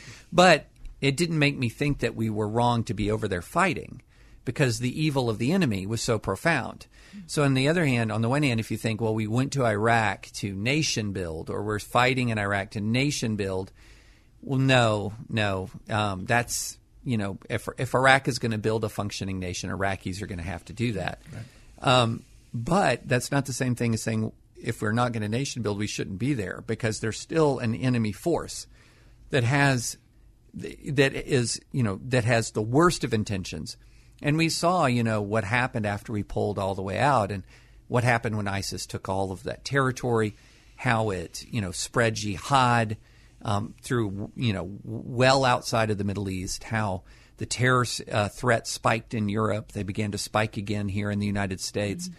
When you leave safe havens for terrorists, they will strike. Yeah. So you have to take out those safe havens, even if what comes after isn't some sort of you know utopian democracy.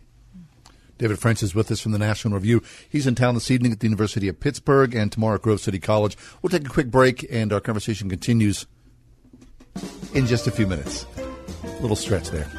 Stick around. David French continues on.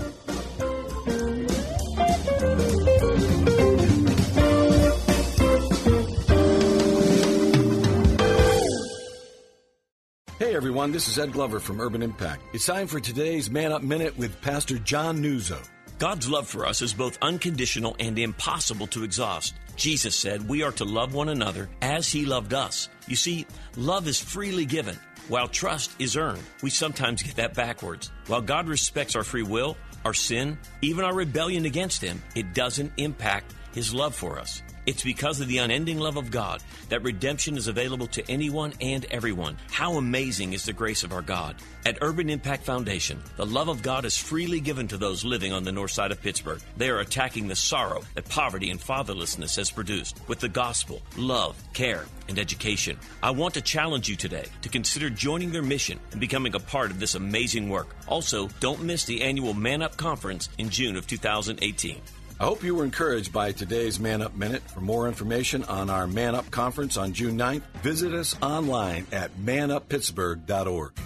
Join Pittsburgh Theological Seminary for a day with author, activist, and public theologian Brian McLaren on Wednesday, April 25th.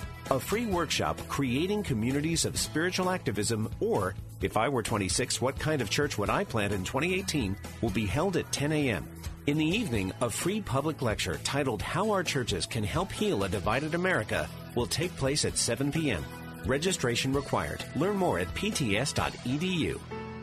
I'm Todd Chapman with Food for the Poor, and I want to thank you for the amazing outpouring of love during our campaign to save starving children in Haiti. During this month long campaign, we're endeavoring to save over 900 kids. These are kids who are going days without eating. They're drinking contaminated water, water that can make them sick or could even kill them. But, friends, your gifts of love and compassion are making a difference in this despair, in this hopelessness. You're giving food for a year and water for life through the ministry of Food for the Poor. It's food and water that comes hand in hand with the love of Christ because it's administered by pastors, by ministries right there on the ground in Haiti. We're more than halfway to our goal, but friends, we still need your help. Would you give a loving gift right now to save kids? $50 provides food for a year and water for life for one child. And we have a special matching partner on board to double your gifts. Please call now with your generous gift. 855-828-4673. 855-828-HOPE. 855-828-4673. You can also give online by clicking the Give Life banner at wordfm.com. Get away without going far. Lose yourself without being lost. At Antiochian Village near historic Ligonier, 300 acres of pristine woodlands await to refresh and inspire you. With 100 hotel style lodging rooms, 20 meeting rooms, amazing food, and award winning desserts. It's 360 degrees of mountain views bathed in the warmth of Christian hospitality. Book your next church or youth retreat now at antiochianvillage.org.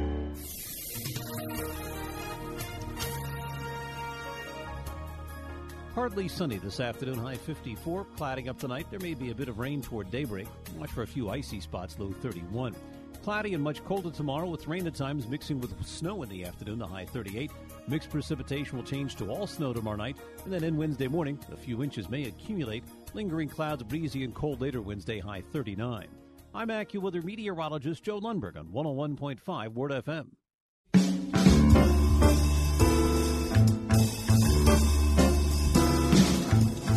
Welcome back. David French is with us. He's a senior writer for the National Review, a senior fellow at the National Review Institute in town this evening at the University of Pittsburgh and tomorrow at Grove City College. Well, I'm thrilled you're speaking at those two institutions, David. You know, I'm a Pitt grad, and I, I uh, the church I go to and work at is on the Pitt campus. So I, I love the the students of the university there and the faculty and that whole environment. But I have a child that goes to Grove City, Mhm. so you're kind of you know Straddling the two. yeah, That's right. hitting both of my favorite places. Um, so, knowing you were coming in, I, John and I were talking and thinking about how things have changed over the last, let's say, over our lifetimes when Mhm. it comes to uh, conversation on college campuses. Right, Right. And secular and private. right, and what what's allowed, what's encouraged, what the atmosphere is like. And I was thinking back to a David Brooks piece he wrote in the Times. I think it was not last summer, but the summer before, summer of sixteen, where he said, "Look, you know, I spent most of my life and work in the Ivy League schools, but I find now that the only open, mi- truly open-minded atmosphere is on Christian campuses." Right. Now, uh, the irony of that is deep. Oh, it's amazing. And and if you were to say that to somebody who hadn't spent any time on Christian college campuses, They think that's crazy. They would say You've that's made that up. completely You're nuts. so in the ghetto. Completely nuts. But that's been the case for a while. I mean, I went to college in from 87 to 91 at a college that was we had daily required chapel and daily required Bible. Um, you know, curfews at 11 p.m. No drinking, no dancing, no shorts. I mean, we're talking No card playing. Uh, well, you know, rook and spades. Okay, but certainly okay. not not with dancing associated. No, right. No poker. No poker. That's right. And I classroom conversations were free and uninhibited.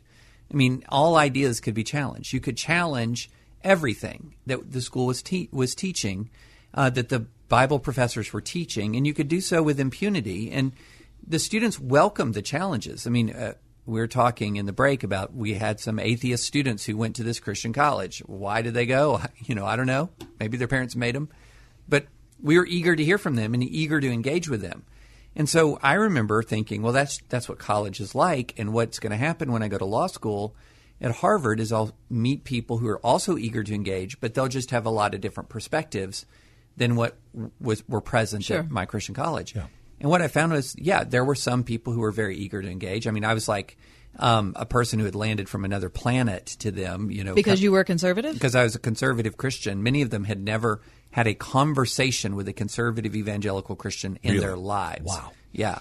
And so from that standpoint, some were, but others were not ready to engage. I That I you were the enemy. Oh, I was shouted down in class. Uh, people would send notes uh, in my inbox, uh, in my the handwritten notes that would be put in my box at, at school, my mailbox, and it'd say things like, "Why don't you go home? Why don't you go die?" Um, And this is just over intellectual discourse. this is over. This is over disagreements mainly about abortion policy or constitutional law or religious liberty. Um, I would say things about you know the free exercise clause in the First Amendment, and I'm trying to make an argument about it, and you would have people start hissing in the middle of class. It was so bizarre, um, and so that was my introduction to intolerance in the name of tolerance, and it was more of a elite university phenomenon back then, and and it kind of hit a wave and then receded for a while. But now it is now it's permeating Mhm. uh, many Right. layers. Full court of the- press. oh, absolutely, absolutely. When you have you know what happened in 2015, where there was a college football team about to boycott a game at the University of Missouri over you know demands by student activists and things like that. That's when I realized we'd hit another whole level of this because you don't mess with SEC football. You can exactly. you, You can do a lot with of academic freedom, but you don't mess with SEC football. Right. Right. So then, this evening, University of Pittsburgh. Tomorrow at a Christian college. What you do this often, right? Yeah. Where you go on campus. Uh, you change the message, obviously, that fits the the contours of who you're talking to. Or do you have to? I don't really have to. It you know, it's just different topics at different places. Okay. Usually, um, the Christian colleges often want to hear different things, um, whereas the secular colleges and universities, at the secular colleges and universities, I'm much more going there.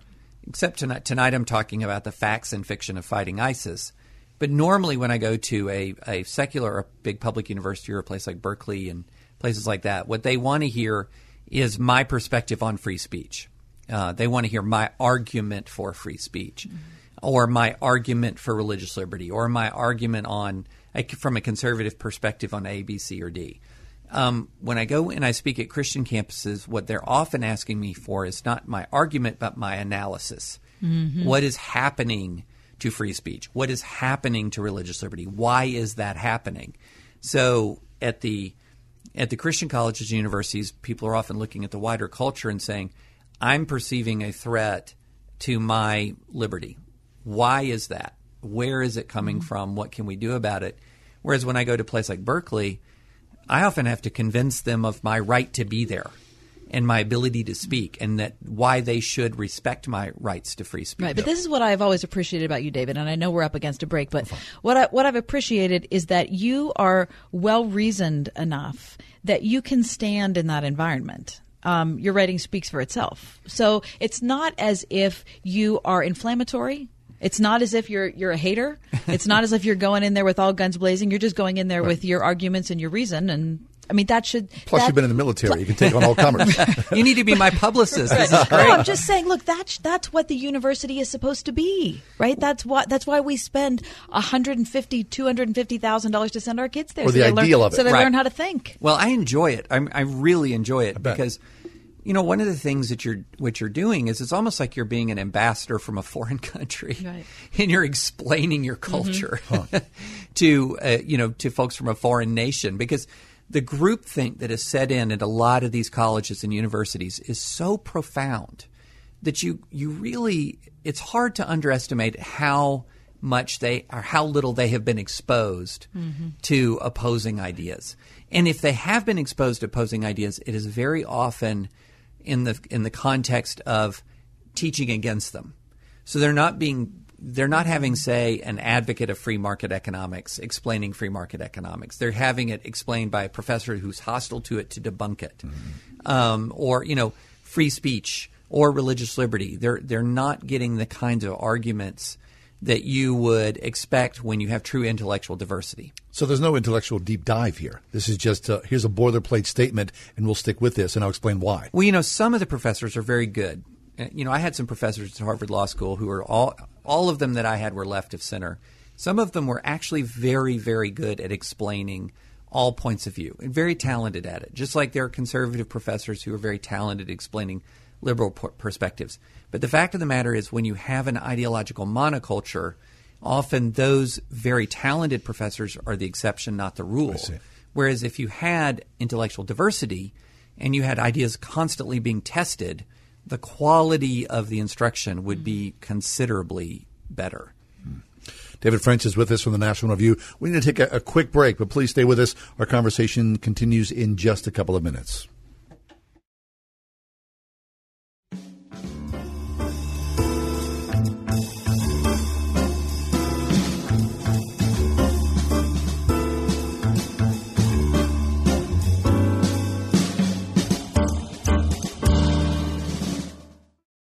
One hundred one point five WORD.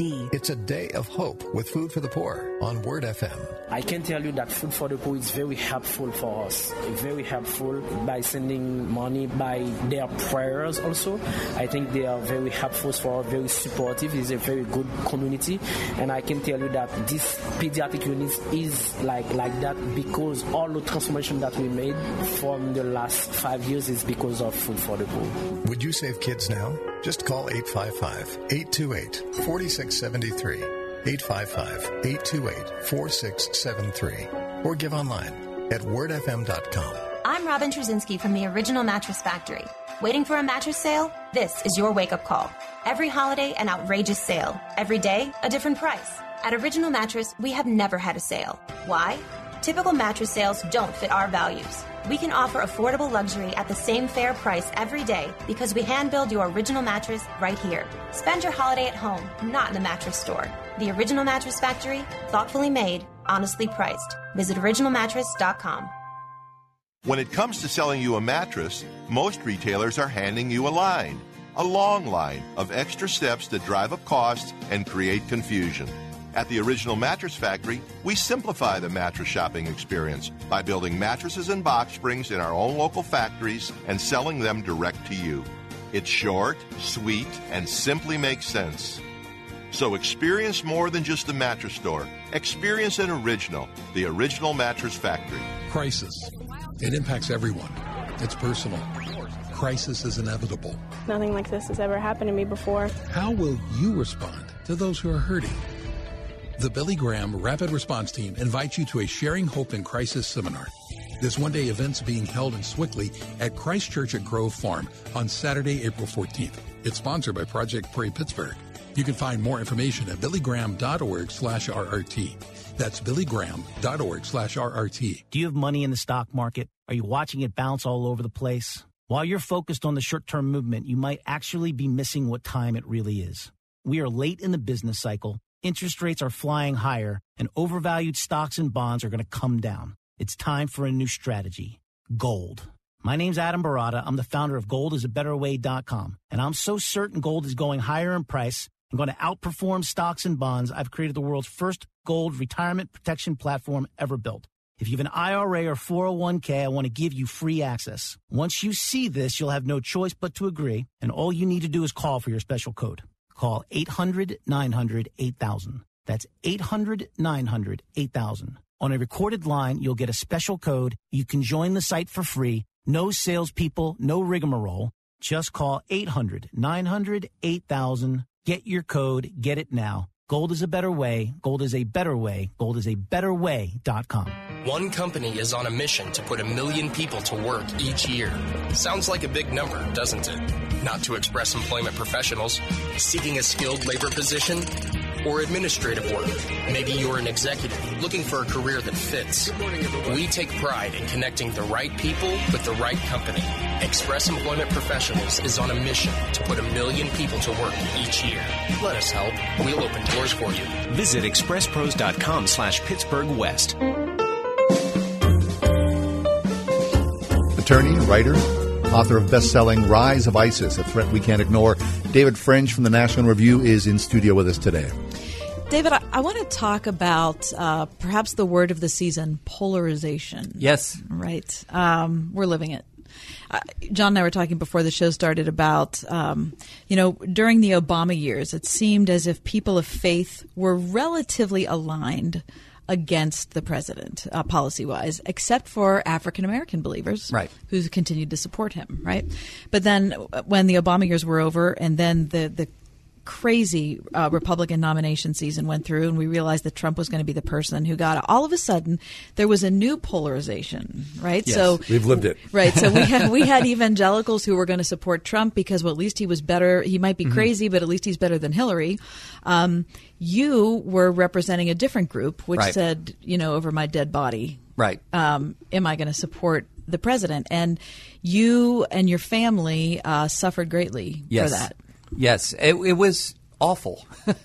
it was terrible, and it, it started actually in 2015. Um, we had called out. It started even before I sort of became this uh, never Trump uh, writer.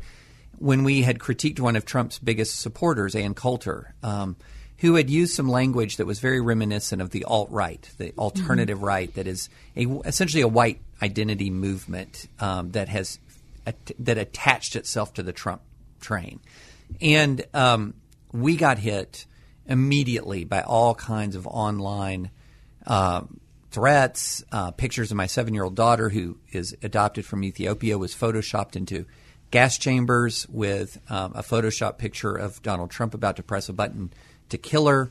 Um, she was photoshopped on into slave fields. Um, pictures of dead or dying African Americans were put all throughout the comment section of my wife's blog. She's a writer.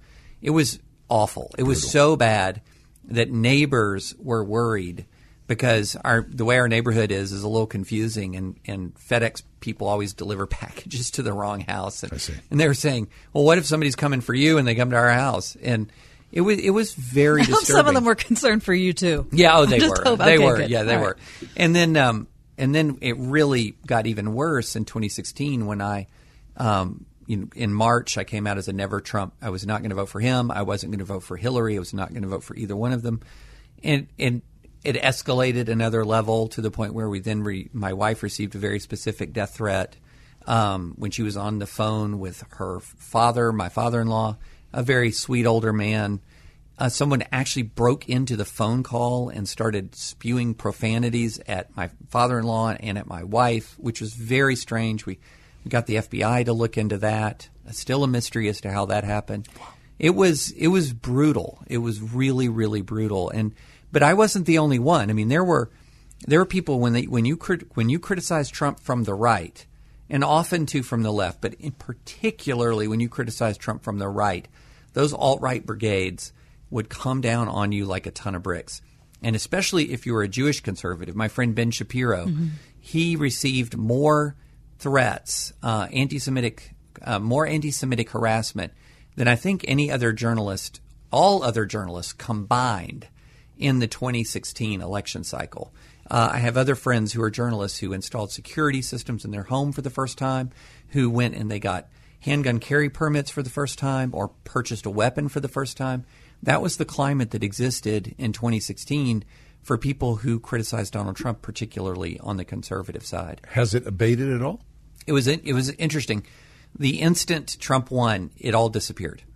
It all disappeared. It was campaign related harassment. Now, what did not disappear were interpersonal tensions.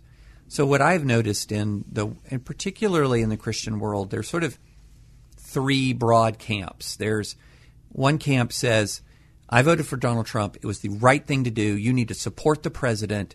Um, he's making America great again. He's the only one who could have defeated Hillary. No regrets, no surrender. Then there's another camp that is, I supported him, and I just, I'm sad about it. I'm I'm just sad about the whole thing. You know, push I comes. to- probably would do it again, but I still Right. I still don't like it. yeah, and I had a conversation with a, a gentleman who just articulated exactly that position like two or three days ago. He said, I voted for him. I don't regret voting for him. He was better than Hillary, but I'm just sad about all of this. And then there's another camp, which is which is pretty much the camp that I'm in, that says, look, I'm going to applaud him when he does the right thing. I'm opposed when he does the wrong thing, but I'm very cognizant that he is doing something to our larger culture that is very, very polarizing and dangerous. Yes. And so I'm not I, I'm not going to play small ball where I'm just looking at I like this regulation and I like this judicial decision or and I don't like this tweet and I don't like that tweet. I'm going to look at the whole picture and and notice that you know something that's something is happening and it's not just Trump. Something's happening in our larger political cor- culture that is deeply corrosive. Yes. So I mean, you look at media, and you know, uh, like a lot of us, you know, we read mainstream media. I read the New York Times every day. I I would say nine out of ten stories that you read in the New York Times, they are anti-Trump stories. Right. So it's such an uphill. I mean, for for any truth or any relativity to come out of mainstream media, that's just not going to happen. Well, and the thing is, we don't all read the same thing. So, you know, I was talking to somebody the other day who said, How is it that evangelicals can support Donald Trump? And I said, Look, you're dealing with two different information sets here. So you have what you're doing, you're reading the New York Times and you're reading the Washington Post, and maybe you're supplementing that with Huffington Post and The Nation and Sure. things like that. You're going to get a picture of Donald Trump that is extraordinarily monstrous. Yes. Now, if you're reading, if you're watching Fox exclusively, and you're reading uh, conservative sites, and you're seeing all those things pop up in your feed, and especially if you're evangelical, you're often seeing all these reports, reports like there's a Bible study with the cabinet. Here's this picture of people laying hands on Trump. Oh, here's a story I heard where he's a baby Christian. Here's another story I heard where someone says he's been more respectful to evangelical leaders than other politicians. And then when you the other stuff you'll watch is you'll see the debunking of those mainstream media stories that are too far or are false. So you see a lot of stories being debunked, a lot of uh, mainstream media stories being defunct, debunked, and then you see a lot of stories where are they are talking about good things. So you'll still see the tweets and you'll still see the bad stuff, but the overall picture you get is really different. And then always, always, always, when there is something that you could really critique Trump about, people can say, but what about this? What about this other thing? And so there's this natural defense mechanism. He's not as bad as you think he is, and whatever he's done, somebody else on the other side has also done it. And that's where we get, I think, and by we I mean the church, capital C. I think that's where we get into trouble. Because if we are, if we're looking at our guy Mhm. and we say, well, I mean, yeah, our guy might do this, but look at that, their Yeah, guy, that guy. their guy did it worse Yeah. eight years ago or 10 years ago. So therefore, I'm not sure what that means. That means that it's, it's okay for our guy to do, I mean, Well, yeah. that's kind of where we are. I mean, and people look at it and they say, well, Bill Clinton did this, or Hillary did this, or the Obama administration did this. So, and I say, so what? Because what whataboutism does, and that's what this phenomenon phenomenon is called online, is whataboutism, mm-hmm. is it lowers you to them. It doesn't elevate you. Right. And so the mm-hmm. community that should be the least likely to engage in what whataboutism should be the evangelical community. And I wrote this in response to a story that Michael Gerson put in the Atlantic. And so the real the real sin, I think, of the evangelical community in the 2016 campaign and in the post campaign of 2017, we really just became just another interest group. Um, it's not that we were worse than anybody else. It's just we were just like everybody else. And this is for the followers of Jesus Christ. We've essentially said, okay, we're an interest group. We're going to take politics and look at it completely transactionally. Whatever he does for us is good. If he does good things for us, that's great. We're going to be loyal to him so long as he does good things for us, even if he's, you know, had affairs with porn stars or all of the other things that he's done. And that is not the role of the Christian witness in American public life. And it also ignores the powerful cultural impact that a president has. And, and evangelicals used to understand the power of that mm-hmm. cultural testimony. Now they're ignoring it for the sake of saying, well, you know, he does he'll do better for us than the Democrats. So I'm also going to defend him when he goes over the line. no matter what. Right. I mean, we've become just another group, but in many ways, we become worse than the other groups because we have a, a deeply higher standard, and we've just turned our backs. we aspire to be better and we're not better. And and we're often now proud of not being better. Right, but we're also not better in two different ways. Uh, I think the other side also needs to be said that our, our calling is is to be tr- people of truth, and so when. Because so much of the mainstream media is allied against the president, he will never, ever, ever be able to do one thing right. Well, that's not the truth either. Right. So another reason I've appreciated your writing is I feel like you have given him credit when he has made when he has made decisions that are you know on the side of truth, right and on the side of decency, on the side of justice, and we have to be people that can say the good and the bad. We can't just be partisans. Yeah, absolutely. And he's done some good things. you Sure, know. without a doubt. And so I'm happy for him to do those good things. I love this country. I want the people of this country to have Prosper more thrive. prosper, prosperous lives. And so when the when he does things that I think will advance the common Right. good, I'm going to celebrate it. And he responds to praise. And so you know one of the things you you find is that when you praise him for doing good things, he'll often do more of that, or at Mhm. least you know it's sometimes I'll say, not say often, sometimes do more of that. But you also have to rebuke when he go when he does when he does the things that are wrong. And but here's where he has evangelicals in a box. And I hear this all the time. He has such a premium on loyalty. Now he's not loyal, but he demands it from others. Demands it that if they crit- critique him, he feel they feel like they will jeopardize their access and their ability to influence him. So we tamp it down. Tamp it down. And so they say we we we voted for him to get these good things through. If we criticize the bad things, then he won't do the good things. Mm-hmm. And so they get it's almost like a kind of blackmail. You have to support me and through thick and thin or you won't get the goodies. David French is with us from the National Review. We're talking about a lot of different subjects. He's in town this evening at the University of Pittsburgh, tomorrow at Grove City College. We've got a few minutes left, so stick around. More of David French straight ahead. Crisis. It impacts everyone. It's personal. Crisis is inevitable. Nothing like this has ever happened to me before. How will you respond to those who are hurting? The Billy Graham Rapid Response Team invites you to a Sharing Hope in Crisis seminar. This one day event's being held in Sewickley at Christ Church at Grove Farm on Saturday, April 14th. It's sponsored by Project Pray Pittsburgh. You can find more information at billygraham.org slash RRT. That's billygraham.org slash RRT. Sponsoring a child with compassion is the most effective way to end extreme child poverty. Release a child from poverty in Jesus' name. Sponsor a child now at compassion.com slash radio.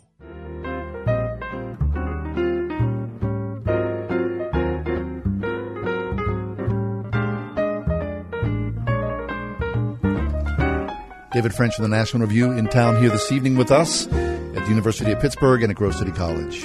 Christians throughout all of time, David, uh, our loyalties are tested. Yes. Right, and um, and you know, are you going to be? Are you a friend of Caesar's? Are you a friend of Bill Clinton's? Are you a friend of Barack Obama's? Um, but we're called to be friends of Jesus first. Right, yes. Right. So that has to be our ultimate loyalty. But th- to, in today's America, it's easy to get confused. Oh, it's very easy. You know, I hear Christians actually comparing uh, Trump to King David as as Right. crazy as that sounds. Right, David, yeah, yeah, because he was a David flawed leader, but he was still Ex- a man after exactly. God's own heart. But so in that analogy, who's Nathan? Who's Nathan? And that's That's a good that's, That's the role of the church. The role of the church is not to defend David. Go, you know, go and say, you know, on on the Jerusalem News Network that uh, no, he didn't. David didn't actually murder anybody. You know, a, a general on the front That left. was a misunderstanding. That's a misunderstanding. That's not murder. That doesn't meet the elements of the homicide statute. He's totally Mm-hmm. fine. Um, that that's what you see a lot of Christians doing now instead of doing what Nathan did, and because Nathan understood where his loyalty ultimately lay, where his loyalty ultimate loyalties ultimately lie, and and so he confronted the king, and and that's the role of the church. The church isn't to apologize for the king, Mm-hmm. the, unless you know unless the king is right. But when the king does wrong, Speak up. confront, confront. Yes. Right. So you don't belong to a tribe. No, I, You're tribeless. I'm tribeless right now. All right. Yeah. I think we're part of that. Yeah. we don't belong to what you, you, don't you feel belong. good about that decision? I do. It's liberating, though difficult, Mm-hmm. because we, we human beings like to be with Yeah. Connected course. relationship. Exactly. We like to feel accepted. Exactly. David, uh, thanks an awful lot. It's been We've always treat. enjoyed having you with us, and Mhm. in person, that's a good thing as well. Well, thanks for having me. This has been fun. Our pleasure. So tonight at the University of Pittsburgh, tomorrow at Grove City College. All the information about David French available right now on our website, johnandkathyshow.com, and on Facebook, The Ride Home with John and Kathy.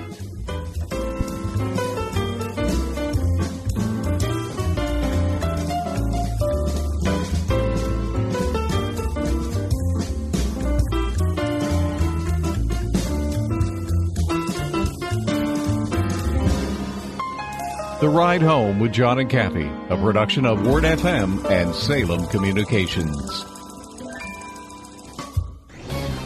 This is Michael Medved for Town.